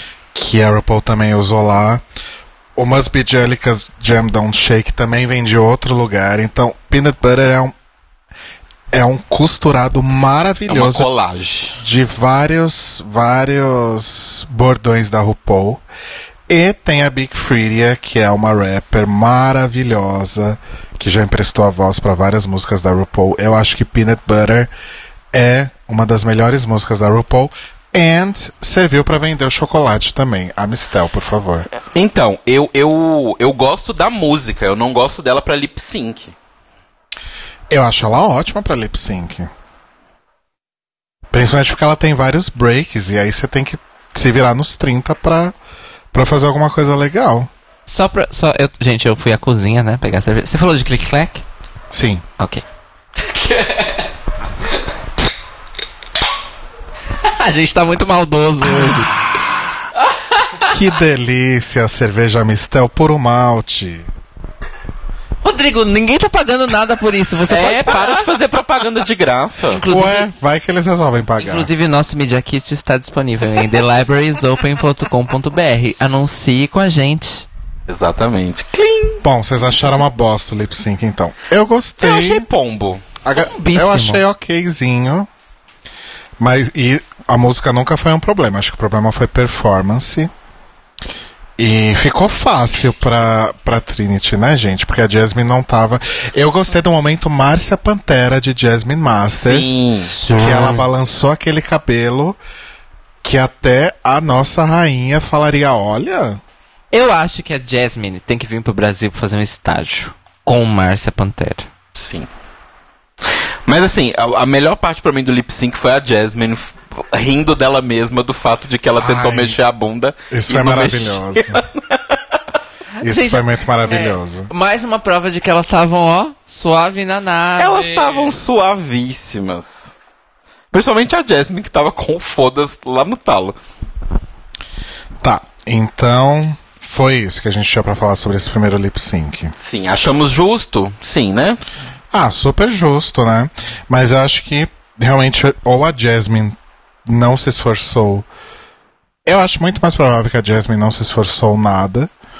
E todo mundo comenta muito sobre quão bons são os lip syncs dela. A gente não teve nenhuma prova disso em RuPaul's Drag Race. A gente só viu ela perdendo lip syncs até hoje. Mas na vida real talvez seja diferente. E a Trinity fez o que ela faz sempre, né, gente? Não foi nada demais. Segue o baile. Uhum. E beleza, a gente vai então agora para o segundo lip sync, que foi Farrah Moan contra... Valentina. E só uma coisa que eu esqueci de comentar, que foi muito divertido. Antes de começar esse lip sync da Trinity e da Jasmine... A RuPaul falando, né? Depois disso, eu vou falar pra algumas de vocês. Chantei, que significa que você ficou. E para a outra, vou dizer sashay away forever. E isso é uma referência à Season 1, né? Antes do primeiro lip sync da Season 1, ela fala exatamente isso, menos o forever. Explicando as regras. Eu achei muito legal isso. Vai-te embora, ninguém te adora. Para sempre. Nossa, pesado. Ainda bem que mudaram isso, né? Lá em Portugal mudaram? Mudaram. A RuPaul oficialmente pediu no Twitter pra mudarem. Quando ela descobriu o que significava. É. Bom, aí a Farrah fala que escolheu a Valentina. A RuPaul chama a equipe bofe de volta pro palco. Que o Pit Crow virou a equipe bofe. Eu queria fazer um comentário sobre a equipe bofe. Achei um absurdo terem deixado o Wilson por último. E inclusive o Wilson, apareça mais. Um beijo. Tirando toda a problemática de objetificação masculina das malas. Ah, não, mas eu tô falando do fato dele ser um moço oriental lindo. Só isso. Faltou o Jason. Tinha o Sean, mas faltou o Jason. Pois é. Cadê o Jason? Mas se tivesse o Jason... podia ter o Jason no lugar do Bruno. Mas eu gostei do Bruno também. O Bruno é brasileiro, não é? Não faço ideia, eu queria o Jason. Eu sei que tem um deles que é brasileiro, mas saudades do Jason. Porque o Jason agora ele é muito superior, sabe? Ele não precisa ficar nessa de ficar aparecendo agora de cueca. Agora ele tem falas. Desculpa, meu amor, mas eu tenho um papel. Eu posso continuar com o programa? Desculpa. Ok. Passado esse momento de objetificação, a Farrah... Então a Valentina escolhe a caixa número 1, que tem a música Kitty Girl. E aí tem poucos momentos de brilho da Farrah, né? Bem poucos. Que foram basicamente aí ajudados pelo movimento da roupa dela. Como eu tinha mencionado lá quando a gente estava falando sobre os looks. A Farrah, primeiro, ela tem que se conscientizar que ela não tem bunda. Que não adianta ela ficar fazendo coisas com a bunda, porque ela não tem. E tudo bem, Farrah, eu também não tenho. É super normal. Cairo está me criticando com o olhar. Porque Cairo, me ajuda aí, vai. Cairo tirou de algum lugar que eu tenho. Me ajuda aí, Telo, por favor. É porque ele não tem lordose, ele acha que ele não tem bunda. Ah, para de ser ridícula. Até na minha bunda as pessoas tiram proveito, não vão tirar da sua. A gente tava falando da bunda da Farrah, na verdade. Você que colocou a sua na reta. Mas, outro momento, tudo foi combinado. Valentina estava com o catsuit, entrou fazendo... E a RuPaul fazendo... E ela dublou Kitty Girl. Vou continuar bebendo a minha cerveja aqui, tá, amores? Essa realmente eu não tenho muito como contestar, né? Facts are facts. South America. Eu adorei a Latrice. A gente tinha decidido isso semana passada. Eu adorei a Latrice falando America. Very there! Ok, aí a Valentina fez aquelas gracinhas. E aquelas coisas de gatinho e acabou ganhando. Outra coisa que acho que a Ana Clara... Era isso que a Ana Clara tava... se referindo também sobre o chiclete e tudo mais. É que tanto no lip sync da Farrah quanto no da Jasmine... A edição mostrou muito as mascadas de chiclete e as bocas fechadas, né? Sim, de fato. Tanto da Jasmine quanto da Farrah. De fato. Tipo, muito, assim. Muito mesmo. Inclusive, eu achei constrangedor, na verdade. Sim. Né? Só um comentário rápido. A Tatielma comentou aqui no chat que o Rodrigo acha que tem o cóccix anulado. E eu lembrei de um Twitter maravilhoso que é o cu negativo do Timothée Chalamet, que saiu essa semana no Twitter. Procurem.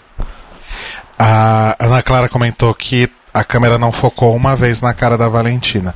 Eu acho que focou nos momentos certos, Ana Clara. Gente, edição. Tem uma câmera acompanhando uma, outra câmera acompanhando a outra e uma terceira câmera fazendo o palco geral. Aquela ali tá mascando chiclete. A gente quer que ela perca, a gente quer que ela ganhe, a gente quer que ela perca. Corta pra ela. Eu fiquei muito triste. É bem assim mesmo. Eu fiquei muito triste porque, já dando um spoiler do bingo dos spoilers, tinha um spoiler que dizia que a Farrah eliminava a Valentina. E eu tava acreditando nisso muito, assim, desde que eu comecei a coletar os spoilers. Eu tava acreditando que isso ia acontecer. Alice. Uma pena que as pessoas não querem fazer narrativas diferentes, não é mesmo? Uma pena. Isso é verdade. Drag Race está repetindo narrativas. Está repetindo as mesmas narrativas. Só rapidão, no chat a gente teve múltiplas confirmações de que sim, Bruno da equipe Boff. É o brasileiro. Boff, da equipe Boff. A Michelle que falou dele, né? Em algum momento, por algum motivo? Que tipo de cor brasileiro? É porque alguém em algum momento comentou de um brasileiro. E aí falou Bruno. Não é um nome muito comum nos Estados Unidos. Por isso que eu imaginei que fosse ele. Bom, próximo lip sync então. Gia escolheu Naomi Smalls, pelos motivos que já discorri aqui. Naomi escolhe a caixa 4, que tem Adrenaline. Gia fez review, né? Naquela parte, naquela pontezinha depois do refrão do...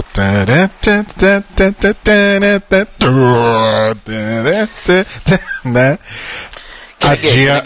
Eu posso levar pra comer em casa? O Rodrigo é o sucessor natural do Sketchman dos anos 90.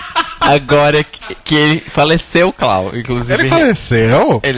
Quando? Faleceu? O Scatman John faleceu. Faleceu faz uns 3 anos. Você vê, né? A pessoa faz um sucesso quando ela morre e sai uma notinha. Fez um sucesso, uma música. Pra quem não sabe do que eu tô falando da pessoa... Parapapapirapapapó. Papaparapó. Pipapaparapó. Não, mas eu não sei porque eu tô chocado que ele morreu, porque nos anos 90 ele já era muito velho. Exactly. Né? Que foram há 30 anos atrás, é bom lembrar. Exato. É. Bom, e aí a Gia faz aquele voguezinho e ela também dá uma boa batida de cabelo ali. E a Gia, a gente sabe que ela realmente é muito boa em lip sync, né, gente? Não, sim. Não é por menos que ela tava na House of Edwards. Deixa eu te fazer uma pergunta. A Gia não era da House of Edwards e ela dançava pra caramba? Ela meio que parou? Ela saiu da House of Edwards. Ela saiu da House. Mas ela não perdeu as skills. Não, ela continua dançando, mas a especialidade dela sempre foi voguing. Especificamente, tá. Essa foi uma batalha de voguing das duas, basicamente, né? Gente, tirando que a Naomi não sabe fazer voguing, mas okay. Eu posso ser muito sincero, a Naomi só ganhou porque ela dobrou a coluna no meio. É uma técnica invejável. Inclusive já encaixaram a descida dela no Fibonacci. Na espiral de Fibonacci. E tem um maravilhoso que é ela naquela cena, aquela one shot, que ela dá uma pontada, que é perguntando aquele salgado ali de quê? Naomi pelo menos rendeu memes. Não, ela foi o grande meme. Mas assim, eu devo dizer que pra essa música, que tinha momentos de dança, mas a maioria dos momentos eram meio que tipo carão, eu gostei da performance. Então, achei que no geral foi ok. Aquilo que eu tava falando antes. Pra mim, se fosse justo, se não fosse decisão executiva de RuPaul pra cumprir narrativa de temporada, eu acho que postaram uma coisa no chat agora, gente. Eu acho que esse é quem merecia ter sido o Double Chantay, porque as duas fizeram coisas completamente diferentes e eu realmente achei que as duas fizeram performances boas. As duas. Mas você sabe pra uma música que é muito high energy, assim, nos momentos que são. Porque é uma música bem... me ajuda, Rodrigo. É bem Eurodance dos anos 90, que você tinha o verso que você cantava e divava. Uma coisa mais sensual. Mais sensual, e o refrão você batia cabelo. Sim. Exato. É bem isso. Isso é bem Eurodance anos 90. Exato. Total. E, assim, gente, na boa, eu não estou brincando. Essa decisão foi transfóbica. Principalmente porque a gente sabe que a Gia entrou lá pra cumprir a cota trans e ainda por cima tretou com a RuPaul quando foi eliminada. Por que a RuPaul traria ela de volta? Pra ficar mais 4, 5 episódios e correr o risco de ganhar o programa. Gente, numa boa, só não é mais decepcionante... Não, ok. É mais decepcionante do que o Revenge de All Stars 3, porque no Revenge de All Stars 3... a construção do drama foi diferente. Sim. A conclusão foi uma coisa que ninguém esperava. Na verdade, a Benda, ela salvou aquele episódio. Salvou o episódio. Porque, assim, esse aqui dava pra descobrir o que ia acontecer na metade do episódio. Exatamente. Só que, assim, temporada passada de All Stars, gente, era assim... Ah, tá, vai ser um girl group das eliminadas versus o girl group das que estão. Nossa, quem será que vai ganhar, né? Uau... A RuPaul nunca, porque eles são covardes. Como dizem na internet, né? You cowards! Nunca. Ah, vou mudar o elenco da temporada no meio. Vocês que estão aqui, vocês foram mal, pode ir embora. Vocês foram eliminadas, parabéns, vocês vão continuar. Seria maravilhoso? Seria para um caralho. Revolucionário, Ivan. Eu vi. Mas... quando teve esse lance de que vai ter o lip sync de uma da All Star com a eliminada, igual eu falei pra vocês enquanto a gente tava vendo o episódio, não vai nenhuma ficar. Pois é, só Latrice. E eu esqueci 700% que eu ia falar. Mas é isso, acho que no caso da Gia, de fato, foi uma grande injustiça. Uma grande pena.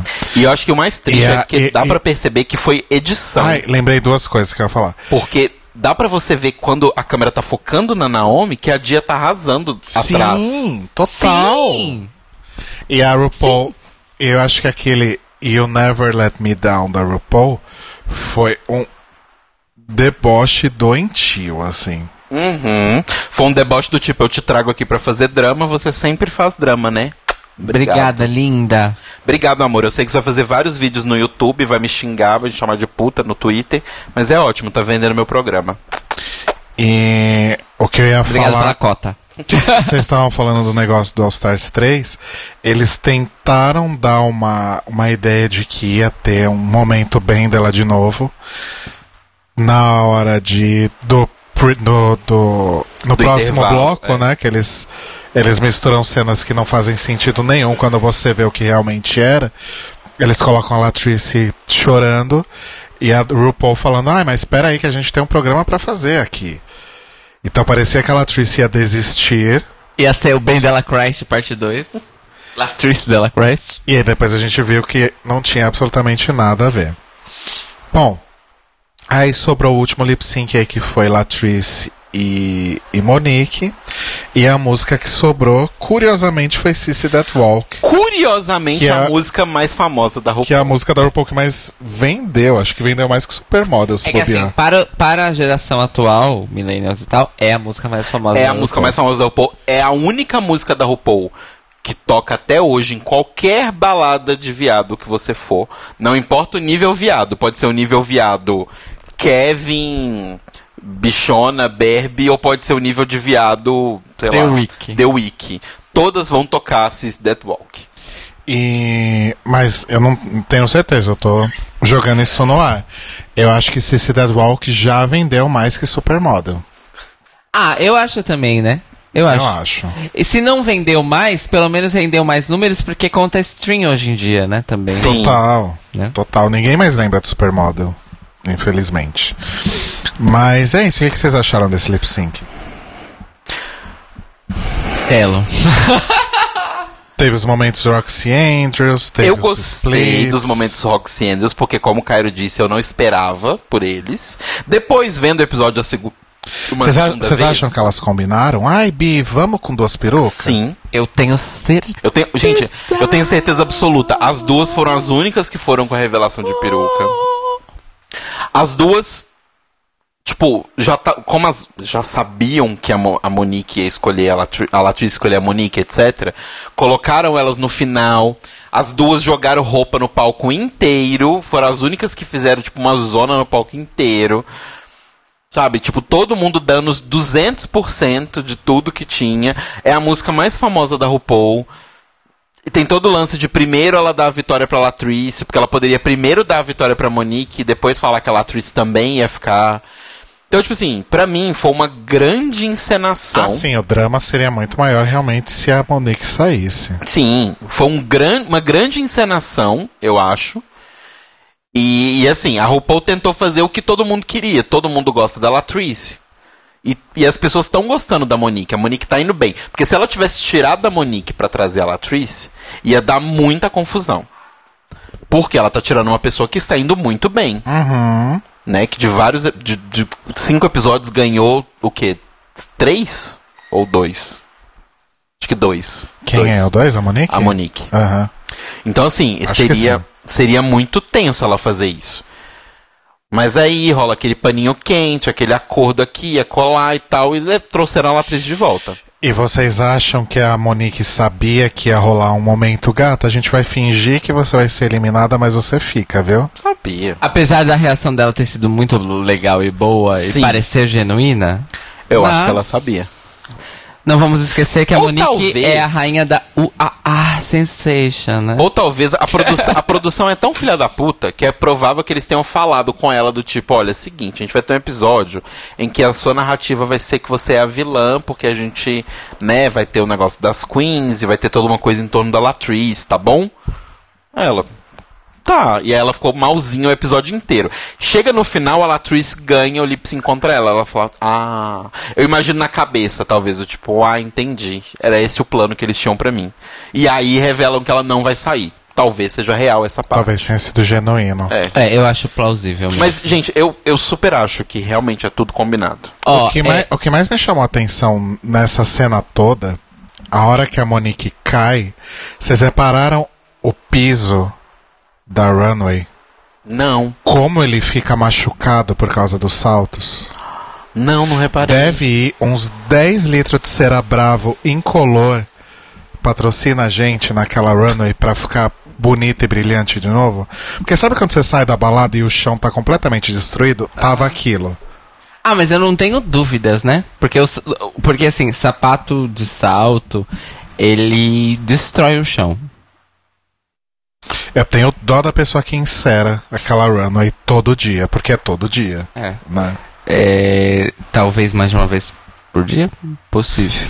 Talvez. Porque talvez depois que elas desfilam, ele tem que inserar pra hora que vai ser a deliberação, lip sync e tal.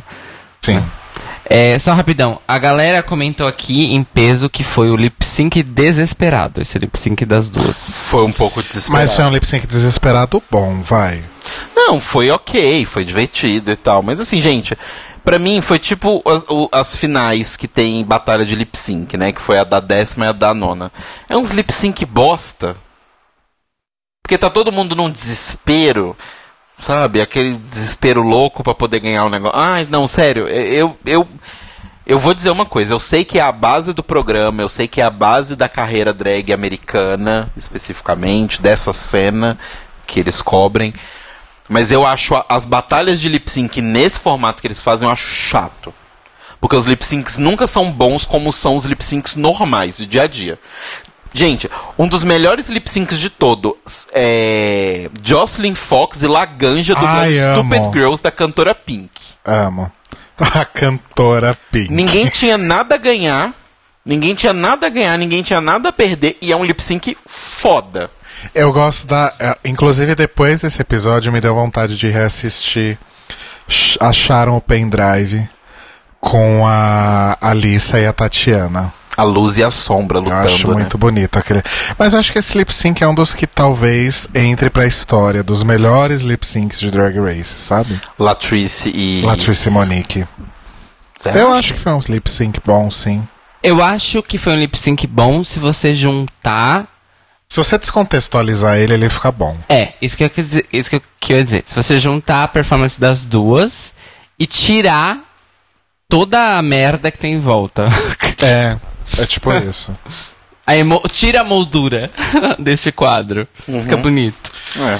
Enfim, então, Monique fica, Latrice volta, as regras do All Stars estão em efetivo novamente. E no próximo episódio, elas vão ter que montar uma balada. Em duplas, aparentemente, é o desafio. E parece que Manila estará em maus lençóis. Sim. Ou não, né? Porque, porra. É, a gente nunca sabe. E só uma coisa desses negócios de voltar. As regras do All Stars foram quebradas. Meu Deus, o que vai acontecer? Ninguém sabe. É só pra Valentina não ser eliminada e a Latrice voltar. Já voltaram as regras do All Stars. É o que estão dizendo por aí, né? As regras do All Stars estão em suspenso por tempo indeterminado, ou seja, 2 episódios. Um episódio. E nem foi durante o episódio inteiro. Qual foi a piada que a RuPaul fez sobre isso? As regras estão de volta, então preparem-se para os exames de urina. Exato. RuPaul tava bem bozo nesse. Igual a... Mas teve episódio. Uma piada que ela fez, foi boa, do licenciamento das músicas. Ai, sim. Para essa ocasião especial, eu liberei o licenciamento das músicas. Duas. Cairo Bragas. Alguma queen reage a essa piada que fala, gotta get the money. Ai, não lembro quem foi, mas alguém fala alguma coisa. Cairo Braga, sua nota de Bibi a Aquaria para esse episódio. Como bem disse o Telo no Twitter, e eu cito porque foi maravilhoso, eu dei até RT, se eu não me engano, que é... Você quer falar, por favor? Então, eu não lembro as palavras exatas, mas esse episódio foi um grande do tipo, o cara chega pra você e fala, não, porque essa noite eu vou te fuder até você virar do avesso, você vai ficar assado, você vai conseguir nem andar amanhã. Aí chega lá, ele bomba 3 minutos e acabou. Gozou, foi dormir, acabou. Por que você olhou pra mim quando você falou isso? Ridículo. Toda vez que você faz essa piada, as pessoas vão achar que eu acho que você é péssimo. Pode parar com isso. Ele nem tava me olhando, gente. Imagina, duas gostosas. Mas foi isso, foi tipo uma grande promoção do tipo, meu Deus, as regras estão acabadas. E nossa, vai mudar tudo. E possibilidades, porque as pessoas pensaram milhões de coisas. Do tipo, nossa, imagina que legal se o All Stars não for necessariamente a regra All Stars, vale a pra sempre. Do tipo, daqui até o final é Lip Sync for Your Life. Sabe? Seria interessante, mas não. Qual é o lance desse episódio pra mim? For the first time in Drag Race History, pela primeira vez na história de Drag Race, nós tivemos um episódio que foi 100% filler. Total filler. A RuPaul inventou o episódio filler no reality show de competição. Parabéns, RuPaul, pela conquista. Parabéns, RuPaul. Parabéns a todos os envolvidos por essa conquista de formato aí, revolucionou a TV. Vamos esperar que nas próximas temporadas de Survivor e Bachelor teremos episódios fillers. E a sua nota qual é, meu amor? A minha nota é... Eu fiquei muito frustrada. Então, a minha nota... Eu me diverti, mas fiquei frustrada no final. Então a minha nota é uma Jinx Monsoon. Nota 5. Ótimo. Ok. Telo Caetano. Então, como todo mundo sabe, eu fiquei frustradíssimo com o episódio. Não porque eu acho que foi um episódio ruim, necessariamente, mas porque eu acho que é péssimo você criar essa antecipação e prometer muita coisa e entregar nada. Anticlima. É completamente anticlímax. É o episódio do meio da temporada e foi feito simplesmente pra trazer a Latrice. Criaram tipo um circo gigantesco, uma coisa super besta. Então, desculpa quem gostou, mas pra mim é Tyra Sanchez. Uau! Girl! Nota 2. Que bafo. Só não dou nota 1 porque eu achei a RuPaul divertida. Amused me. Olha, gente, eu sinceramente, eu tava me divertindo, eu tava dando risada, eu tava ficando ansioso. Eu achei um episódio divertido, sim. Eu não entrei muito na teoria da conspiração de tudo ensaiado, não. Eu me entreguei ao entretenimento. Eu me joguei de cabeça e por isso eu dou uma Violet Chachki. Nossa, viado, que generosa você. Vamos só comentar aqui que as pessoas também deram notas. Vamos no nosso chat. Vamos. A Lana deu uma Rebecca Glasscock. A Ana Clara também deu uma Rebecca Glasscock. Que é mais ou menos 0,7, 0,8. Gente, eu tava preparado pra dar uma Benda La Creme pra esse episódio. Imagina a decepção. Não, então, gente, justamente... pra quem não sabe, Benda La Creme é a nota... mais top das tops. Exato. Assim. Eu estava preparado para dar uma nota enorme, mas quando no final o sangue esfriou e eu percebi que eu fui enganado durante 1h30, porque vamos lembrar isso, na TV o episódio durou 1h30, eu falei, ah, é, palhaça? Você tá achando que eu tenho cara de quê? De palhaça? Eu não muito que bem. Eu não sei nem calcular essa média. 7 com 5 com 2. 7, 5, 2. 7 com 2, 9, 14. 14 dividido por 3... dá mais ou menos 4,5, 4,7, 4,8 por aí. É uma Jade Jolie, mais ou menos. Não, é um pouquinho mais pra cima. É tipo uma Roxy Andrews. E ela tá aqui pra deixar claro. O Vila deu uma nota que é a Serena Chacha. Ai, muito alto, Serena Chacha. Mas o Natan deu uma Bob. Nossa, Natan. O Guilherme deu uma Orneixa. Ok. Work. E Malunágio deu uma Chad Michaels, velha de guerra. 4,5. 4,5. O Mário também foi gentil, deu uma Bianca Del Rio. Nossa, bem gentil. Vocês estão bem gentis, gente. Enfim. Vamos pro bingo, gente, porque a gente tem muitos e-mails para ler hoje. Exato. Bingo dos spoilers. Bom, lembrando que a gente só vai falar spoilers do episódio que acabamos de assistir. Eu sempre falo isso porque não tem episódio pra frente. Tem que deixar claro. Não parem de ouvir agora. É só do episódio que a gente tá comentando, tá? Eu queria complementar um episódio. Eu queria complementar um spoiler do episódio da semana passada. Ai, eu acho que eu arrotei no ar. Deu pra ouvir? Tudo bem. Desculpa, gente. A gente tá bebendo cerveja. Aceitem. Que na semana passada eu contei que esse negócio das regras suspensas e tal, Quem cantou a bola pela primeira vez foi a Willan em agosto no Instagram dela, porque a RuPaul teria ficado puta com a performance delas no lip sync, teria cancelado a eliminação, mas que ela teria feito isso para salvar Valentina, que estava nos dois batons, que foi, Cairo. Então, é um yes. Agora é um yes. Eu não falei essa parte da Valentina porque no episódio passado eu não tinha mostrado os batons. Mas aí a minha dúvida é, porque só metade de que você descreveu é verdade. Que é o fato de ter salvado a Valentina. Exato. A RuPaul fica puta, não rolou. Não rolou. Então é uma laganjinha, né? Isso. Ok.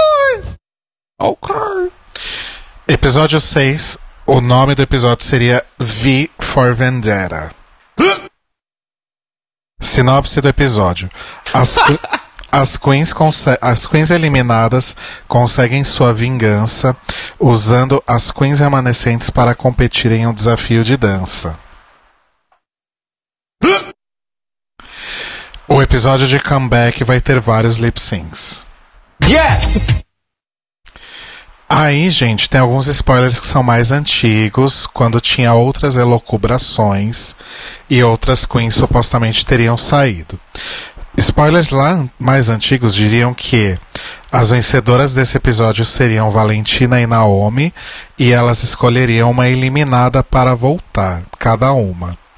Valentina escolheria Monique, que, como eu falei lá atrás, um dos spoilers mais antigos dizia que a Monique era a primeira a sair, e a Naomi escolheria a Manila, que a essa altura também já teria sido eliminada. E aí, Manila e Monique iriam dublar entre elas e poder escolher alguém para eliminar. Manila ganharia o lip sync e eliminaria a Trinity. Eu posso falar antes de... Isso é muito mais legal do que o que aconteceu no episódio. Exatamente! Fora que, assim, gosto de dinâmicas complexas, não vou mentir. Eu também gosto. Mas é a Silvete, né? Seria muito mais interessante. E aí o spoiler oficial, que foi o que aconteceu, né? As queens eliminadas vão escolher cada uma do bottom 4 pra dublar do tópico do safe lá, pra dublar contra. Era bottom 4, na verdade, né? É. Segundo a RuPaul, sim. E aí seria essa escalação que a gente viu aí, mas alguns spoilers apontavam em Jasmine versus Naomi e Trinity versus Gia. Né? Porque acho que as pessoas queriam o drama Trinity versus Gia.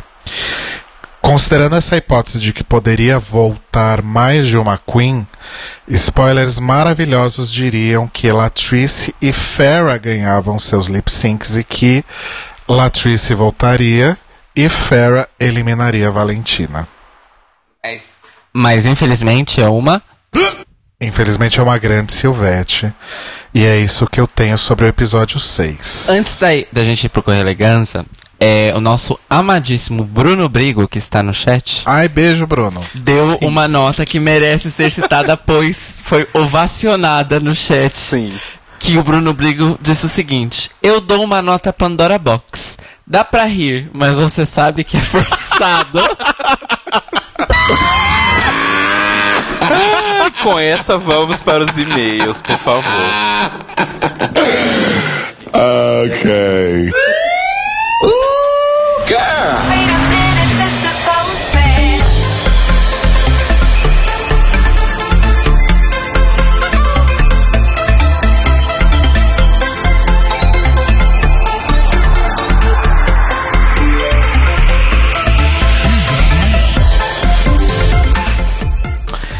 Então, amores, o primeiro e-mail que chegou pra gente é de... Não vou falar nem do, nem da. De Poison Ivy. Olha só, era venenosa. Chique. Olá, meninos. Primeiramente, gostaria de dizer que acompanho o podcast há alguns meses. E esse é o primeiro e-mail de muitos que mando. Acompanho o Drag Race desde 2011, quando me encantei pelas runways da Raja. Todas muito à frente do tempo do reality e do restante do elenco, cheias de referências de moda e história da arte, algo que me fascina. Eu também, amor, eu caí nesse golpe. Mas pera, 2011 a Raja super fazia sentido. Sim, isso que eu tô falando, eu caí nesse golpe. Sobre o episódio, me chamou muita atenção a escolha da Monet de reproduzir a foto da Kim Kardashian. Logo ela, uma queen negra, reproduzindo algo com histórico racista. Na época que a Paper divulgou a capa, os ativistas fizeram barulho e houve uma repercussão negativa a respeito. A foto original, como vocês falaram, é do Jean Paul Gold para o livro... Jungle Fever, onde mostra uma mulher negra nua com o estereótipo racista de bunda grande, com uma taça de champanhe de modo servil. Enfim, não acho que a Monet sabia disso. Se soubesse, claramente teria escolhido outra referência, né? Vou colocar alguns links de matérias falando sobre a polêmica na época. Um beijo, Rodrigo, Telo e Cairo, e parabéns pelo trabalho. Obrigada, amor. Beijos, Poison Ivy. Eu já vi Poison Ivy aqui no chat, hein? E você arrasou em nos fornecer essa ref, hein? Arrasou muito. Sim, importantíssima. Então, eu acho que é válido a questão. Como a gente disse já anteriormente, nós três aqui não somos pessoas negras, então a gente não vai discutir a validade ou não da questão. Eu só miro-me em exemplos. Então, tipo, a Grace Jones pra mim é um grande exemplo de do's e don'ts. E ela fez um do. Né? Tipo, a foto é diferente, mas ela já foi casada com o cara, né? É. Ela foi casada com ele há muitos anos, né, inclusive. E eu não imagino uma mulher foda que nem a Grace Jones casada com um racista. Eu imagino ela espancando um racista. Mas até aí, a gente nunca sabe tempos presentes, futuros. Exato. Se o cara mudou, se ela mudou, e etc, etc, etc. Eu aposto na questão da época também. Sim. Porque talvez na época... não existia essa claridade com relação...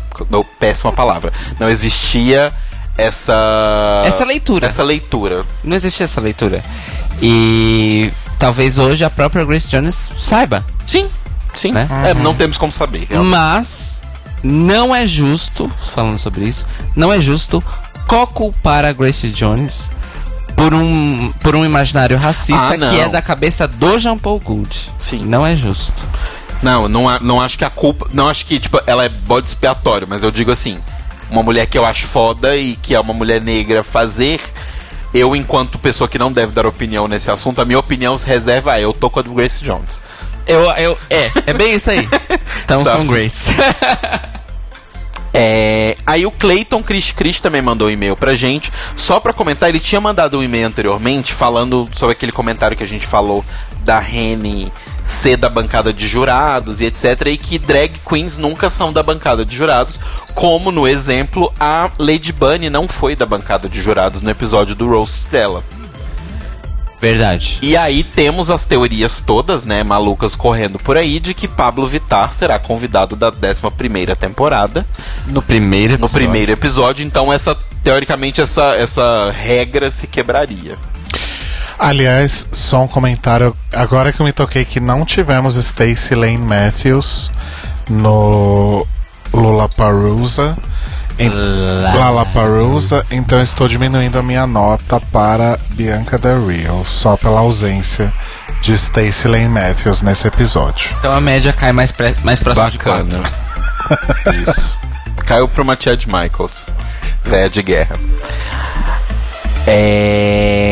O próximo e-mail é do Pablo Morales. Eu amei o seu e-mail, Pablo. Obviamente eu não vou ler ele ao vivo, mas eu amei o seu e-mail.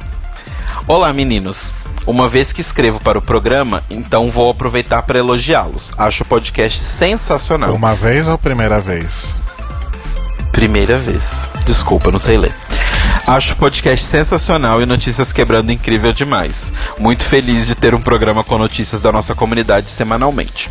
Vocês são muito engraçados e os episódios são sempre muito divertidos. Mesmo não concordando sempre com as opiniões sobre os episódios e sobre as queens, no shade, gosto muito de ouvi-los e rir com vocês. Parabéns. Mas assim que é legal, quando a gente não concorda e debate. Exato. Somos um círculo de opiniandras. Exato. A gente discorda entre a gente. Então assim, Paulo, vem no chat... Eu, por exemplo, acho o Cairo ridículo. Que horror. Eu tenho uma dúvida. Assim como vocês, a maioria das pessoas que eu conheço não gosta ou tem implicância com Valentina. Vocês poderiam me explicar por que não gostam da Valentina ou por que não gostar da Valentina? Gente, preciso também dizer que não consigo colocar em palavras o quanto eu amo os botões que vocês usam.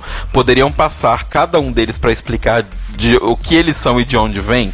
Parabéns pelo The Library is Open, pelo Notícias Quebrando e pela cobertura durante as eleições. Vocês arrasam. Vocês arrasam. Muitos beijos, Pablo Morales. Ai, adorei, Pablo. Arrasou, Pablo. Obrigado. Inclusive, seu nome é maravilhoso. Pablo Morales. Pablo. Ele elogiou Notícias Quebrando e a cobertura das eleições. Então... Ou seja, a bicha, ela escutou as coisas. Então, vamos lá. Uma rodada rápida. Rodrigo... Pablo.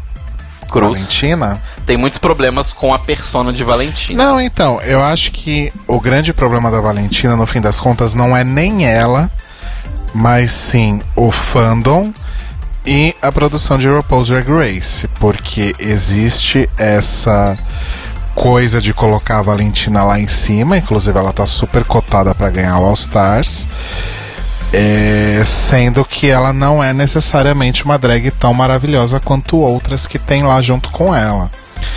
E o problema também é o fandom, que não, e não estou dizendo isso em relação a você, Pablo, nem te conheço, mas quando a gente vai olhar o fandom da Valentina de uma forma macro e como essas pessoas se manifestam em redes sociais, elas costumam ser numa linha do tipo, é só a Valentina que vale, ela é a mais maravilhosa, e fodam-se todas as outras. E aí essas pessoas acabam invalidando o trabalho de outras drags, né? Tipo, fuck my drag, right? E às vezes acabam até sendo racistas e etaristas e por aí vai. Então meu problema nem é a Valentina. Eu, na verdade, no All Stars eu tô até gostando mais da Valentina enquanto persona. Eu tô achando ela uma figura interessante. E não é uma drag ruim, é uma drag boa, mas não é uma drag uau, sabe? Não é o estilo que você acha incrível. É, eu particularmente não acho a Valentina uma das melhores drags que já passaram por RuPaul's Drag Race. Ela é boa, ponto. Mas o que estraga ela é todo... O que estraga ela, nem ela, na verdade. O que estraga a experiência Valentina é o que está ao redor. Fandom, exageros da produção, etc, etc. Não tenho nada contra a pessoa da Valentina. É, eu tô alinhado com o Rodrigo nesse sentido, porque assim, quando a gente vê, por exemplo, quando a gente vai no YouTube assistir performances da Valentina no mundo real, quando a gente olha o Instagram da Valentina, ou mesmo até as entrevistas que ela dá por site, pra outros sites aí afora, você percebe que realmente é o que o Rodrigo falou. Existe o fandom que é... O fandom vira um filtro pra artista, o que é muito ruim, muito ruim. E... no contexto de Drag Race, ela não é muito gostável. Mas, novamente, meu amor, pra eu gostar da Valentina de novo é muito simples. Eu vou no YouTube e vejo qualquer performance dela, porque a bicha é realmente muito boa de performance. Ela dublando boleros e música de novelas antigas, ela destrói. E ela é realmente uma boa drag de montação, de maquiagem, essas coisas todas. Mas é o que o Rodrigo falou. A narrativa que eles constroem em cima dela no programa é muito, muito, muito, muito chata, muito insistente. É igual a Beyoncé tentando empurrar o Jay-Z. Né, pra gente. Ah, é verdade. Estávamos tendo essa conversa mais cedo. Então, assim, como disse o Rodrigo, nada contra a Valentina, pessoa... Enfim, no mundo real. Eu realmente acho que a experiência dela em Drag Race... É os comportamentos que ela permite, né, Dudu? Não que ela permite, mas que ela dá aval pros fãs fazerem. Né? Exatamente. E a forçação da edição, que realmente é o que realmente incomoda. E sobre os botões, vamos fazer uma passadinha rapidinha? Não, porque eu acho que isso merece uma sessão no próximo episódio de Tema Livre, depois que a gente se livrar de Drag Race. Tá bom. Ou então seja, aguarde, Pablito. Daqui a 5 anos. Pablo, em julho, mais ou menos, a gente faz isso, porque... em junho. Se realmente a Season 11 começar dia 22... 5 de fevereiro. 22. Não é 25? Acho que é 22. Por aí, 22, 25. É tipo daqui a um mês, no máximo. Eu acho que é 22 que 25 é segunda. Eu tô ligada no nosso calendário, não no dele. É, tem bastante gente aqui perguntando se a gente vai falar alguma coisa sobre o Meet the Queens da Season 11. E comentaram... Alguém comentou que a gente falou isso no Notícias Quebrando de hoje. A gente só falou sobre a possível data. É o anúncio que vai anunciar o anúncio da data. É o anúncio do anúncio do anúncio do anúncio. Mas a gente deve fazer algo falando sobre o Meet the Queens. Inclusive, vamos conversar sobre isso logo após este programa. Então, a gente avisa depois vocês o que for rolar. Mas provavelmente vai ser um Notícias Quebrando como a gente fez deste Notícias Quebrando especial. Eu faria uma live no... Ai, Facebook é tão demodê, né? Mas eu faria alguma coisa em vídeo de novo. Vou fazer uma live no Instagram. Eu tenho um recurso que de uma live só... Você comprou. É isso. De uma live só... Eu consigo transmitir simultaneamente no YouTube, no Facebook, no Twitch e no Periscope. Nossa, que loucura. Que tecnológica ela. Technologic. Tá bom. Temos mais? Não. Mores, avisem aí no chat se vocês querem que a gente faça algo em vídeo. É. Lembrem que em áudio é muito mais fácil. Sim. Principalmente porque... enfim, mais fácil. Se vocês quiserem comentar... O negócio, eu queria fazer um pedido / lembrança, que é o seguinte, amores, lembra, eu sei que é muita empolgação quando a gente vê o episódio na sexta-feira, aquela loucura e tal, mas lembrem-se que no episódio de segunda, eu vou ler os e-mails falando sobre o nosso episódio, comentando o episódio da semana passada. Então, assim, eu não vou ler os e-mails sobre...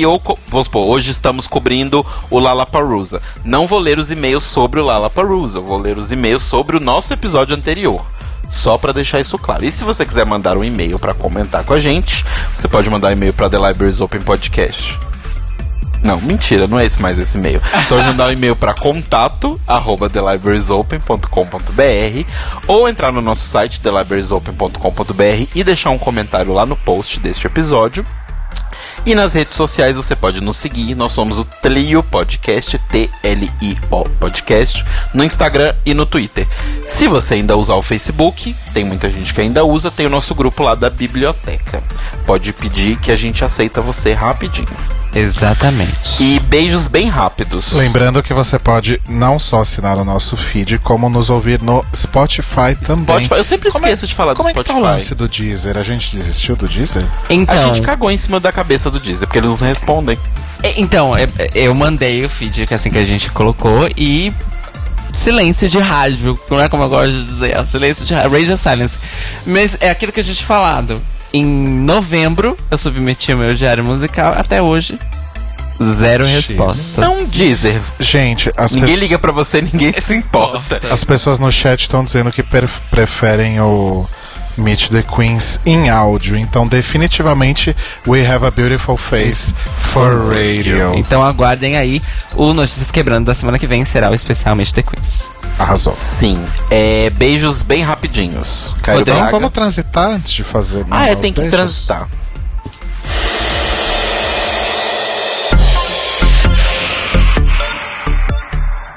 Então. Ai, desculpa, eu tava lendo aqui, eu não sabia que eu tinha que voltar. Não, é porque o Telo falou, Cairo Braga, beijos. Beijos. Beijo pra todo mundo que tá no chat, vocês arrasaram. O chat hoje estava especialmente inspirado. Telo vai concordar comigo. Sim. Vocês arrasam muito. E um beijo pra todo mundo. E eu gostaria de mandar um beijo quente especial para o Victor Rest. Um beijo, meu amor. No chat, inclusive. Beijos, Vitinho. Beijo, eu concordo que o chat tava bom também. É só porque eu não respondo, mas eu tô sempre de olho. É que o Rodrigo... Rodrigo, ele é a host, gente. Eu leio a pauta. Ele é apresentadora. Você apresenta, né? Beijo. Mouse, seus beijos. Só um comentário. O Natan perguntou se as pessoas, né, do chat afins usam Google Podcasts. Eu acho que ninguém deveria usar Google Podcasts. Não usem, gente. O Google Podcasts é muito ruim. Tem vários outros gratuitos que vocês podem assinar feeds. Podcast Addict. Vai parecer muito feio agora, porque eu não lembro o nome de nenhum outro. Mas é que Podcast Addict gratuito é o melhor. De pagos baratos, tem o iCast, tem o Overcast é gratuito. O Overcast tem acho que as duas versões. Então, o TuneIn também tem podcast. E como nós temos um feed, então vocês podem assinar em qualquer aplicativo. Exato. Que funcione como agregador de podcasts, não só o Google Podcasts. Então fica a dica aí, Natan, se você quiser testar algum outro, porque pra mim, pelo menos, o Google Podcasts levava dias pra atualizar qualquer coisa. Sim, era muito. Mas... E do nosso lado de podcasters, ele é uma bosta. É, mas enfim, tá no Spotify também, etc, etc. E tem no nosso... Dá pra ouvir os episódios no nosso site também, viu, gente? Tem o embed do Mixcloud lá em todos os episódios. Exatamente. Eu quero mandar beijo pra galera do chat, como sempre: Nathan Rafa Underline, Ma Lunágio, Ana Clara, Alan Andrade, Guilherme Gonçalves, Cairo Braga, Rodrigo Cruz, Vitor Vilaverde, Telo Caetano, Victor Urreste, Pris KKA, F. Tatielma, Eduardo Zorro, Cairo Braga de novo, Sérgio. Por que você sempre tá no chat duas vezes? Porque eu entro primeiro no celular e depois no computador. E beijo pra todos os nossos amigos e ouvintes maravilhosos que estão aí fervendo com a gente durante essa cobertura do All Stars. O chat tá sempre bombando, um monte de e-mail, um monte de comentário. A gente gosta assim. Muito obrigado a todo mundo. Exato. Sim, os meus beijos vão para o Will e o Ronaldo, que são meus companheiros de vício de cigarro no trabalho. E um beijo para o Bruno e para a Isis, e para a Isa, e para a Maíra, e para a Camilinha, e dizer que os humilhados serão exaltados. Só isso que eu queria deixar gravado aqui. Arrasou. É isso? Eu acho que é isso. Então é isso, gente. Voltamos semana que vem, então, para falar sobre o próximo episódio, que se chama... Não sei, né? Não tem o nome ainda. Que se chama... Faça sua própria boate. É. Geralmente... Como construir sua boate. Geralmente tem na Drag Week, mas a gente não vai procurar agora. Eu adorei a cena do preview que mostra os jurados com aqueles negócios de neon balançando, aqueles palitinhos de neon. Sim. E as pessoas da plateia, entre aspas, também balançando. E a RuPaul, Reni, parece que vai ser divertido esse episódio. Olha, eu quero Stacy nesse episódio, hein? Porque com certeza. Vai ter figurantes. Vai ter figurantes, tá? Com certeza ela volta. Vocês têm algum merchan, gente? telocaetano.com.br, cairobraga.com, e escutem minhas músicas nos serviços de streaming e lojas de música online. Ouçam o Data Music lá no site da Sens ou no Spotify. Não temos qualquer previsão de episódios novos ainda, mas os nossos primeiros 49 episódios estão lá no site da Sens e no Spotify. Pra quem não sabe, é o podcast que eu tenho sobre música com meu querido amigo Roba, que mora em Portugal. Não é no Canadá, é em Portugal. E não é a Luísa, ok? É porque a Luísa que foi pro Canadá, o Rouba, no caso, foi pra Portugal. É isso, amores. Ótima semana pra todo mundo, bom feriado pra quem é de São Paulo, sexta-feira. E a gente se vê então segunda-feira no Notícias Quebrando, especial anúncio da Season 11. Exatamente. Beijos. Beijocas. Beijos, amores. Continuem na Rádio Sens.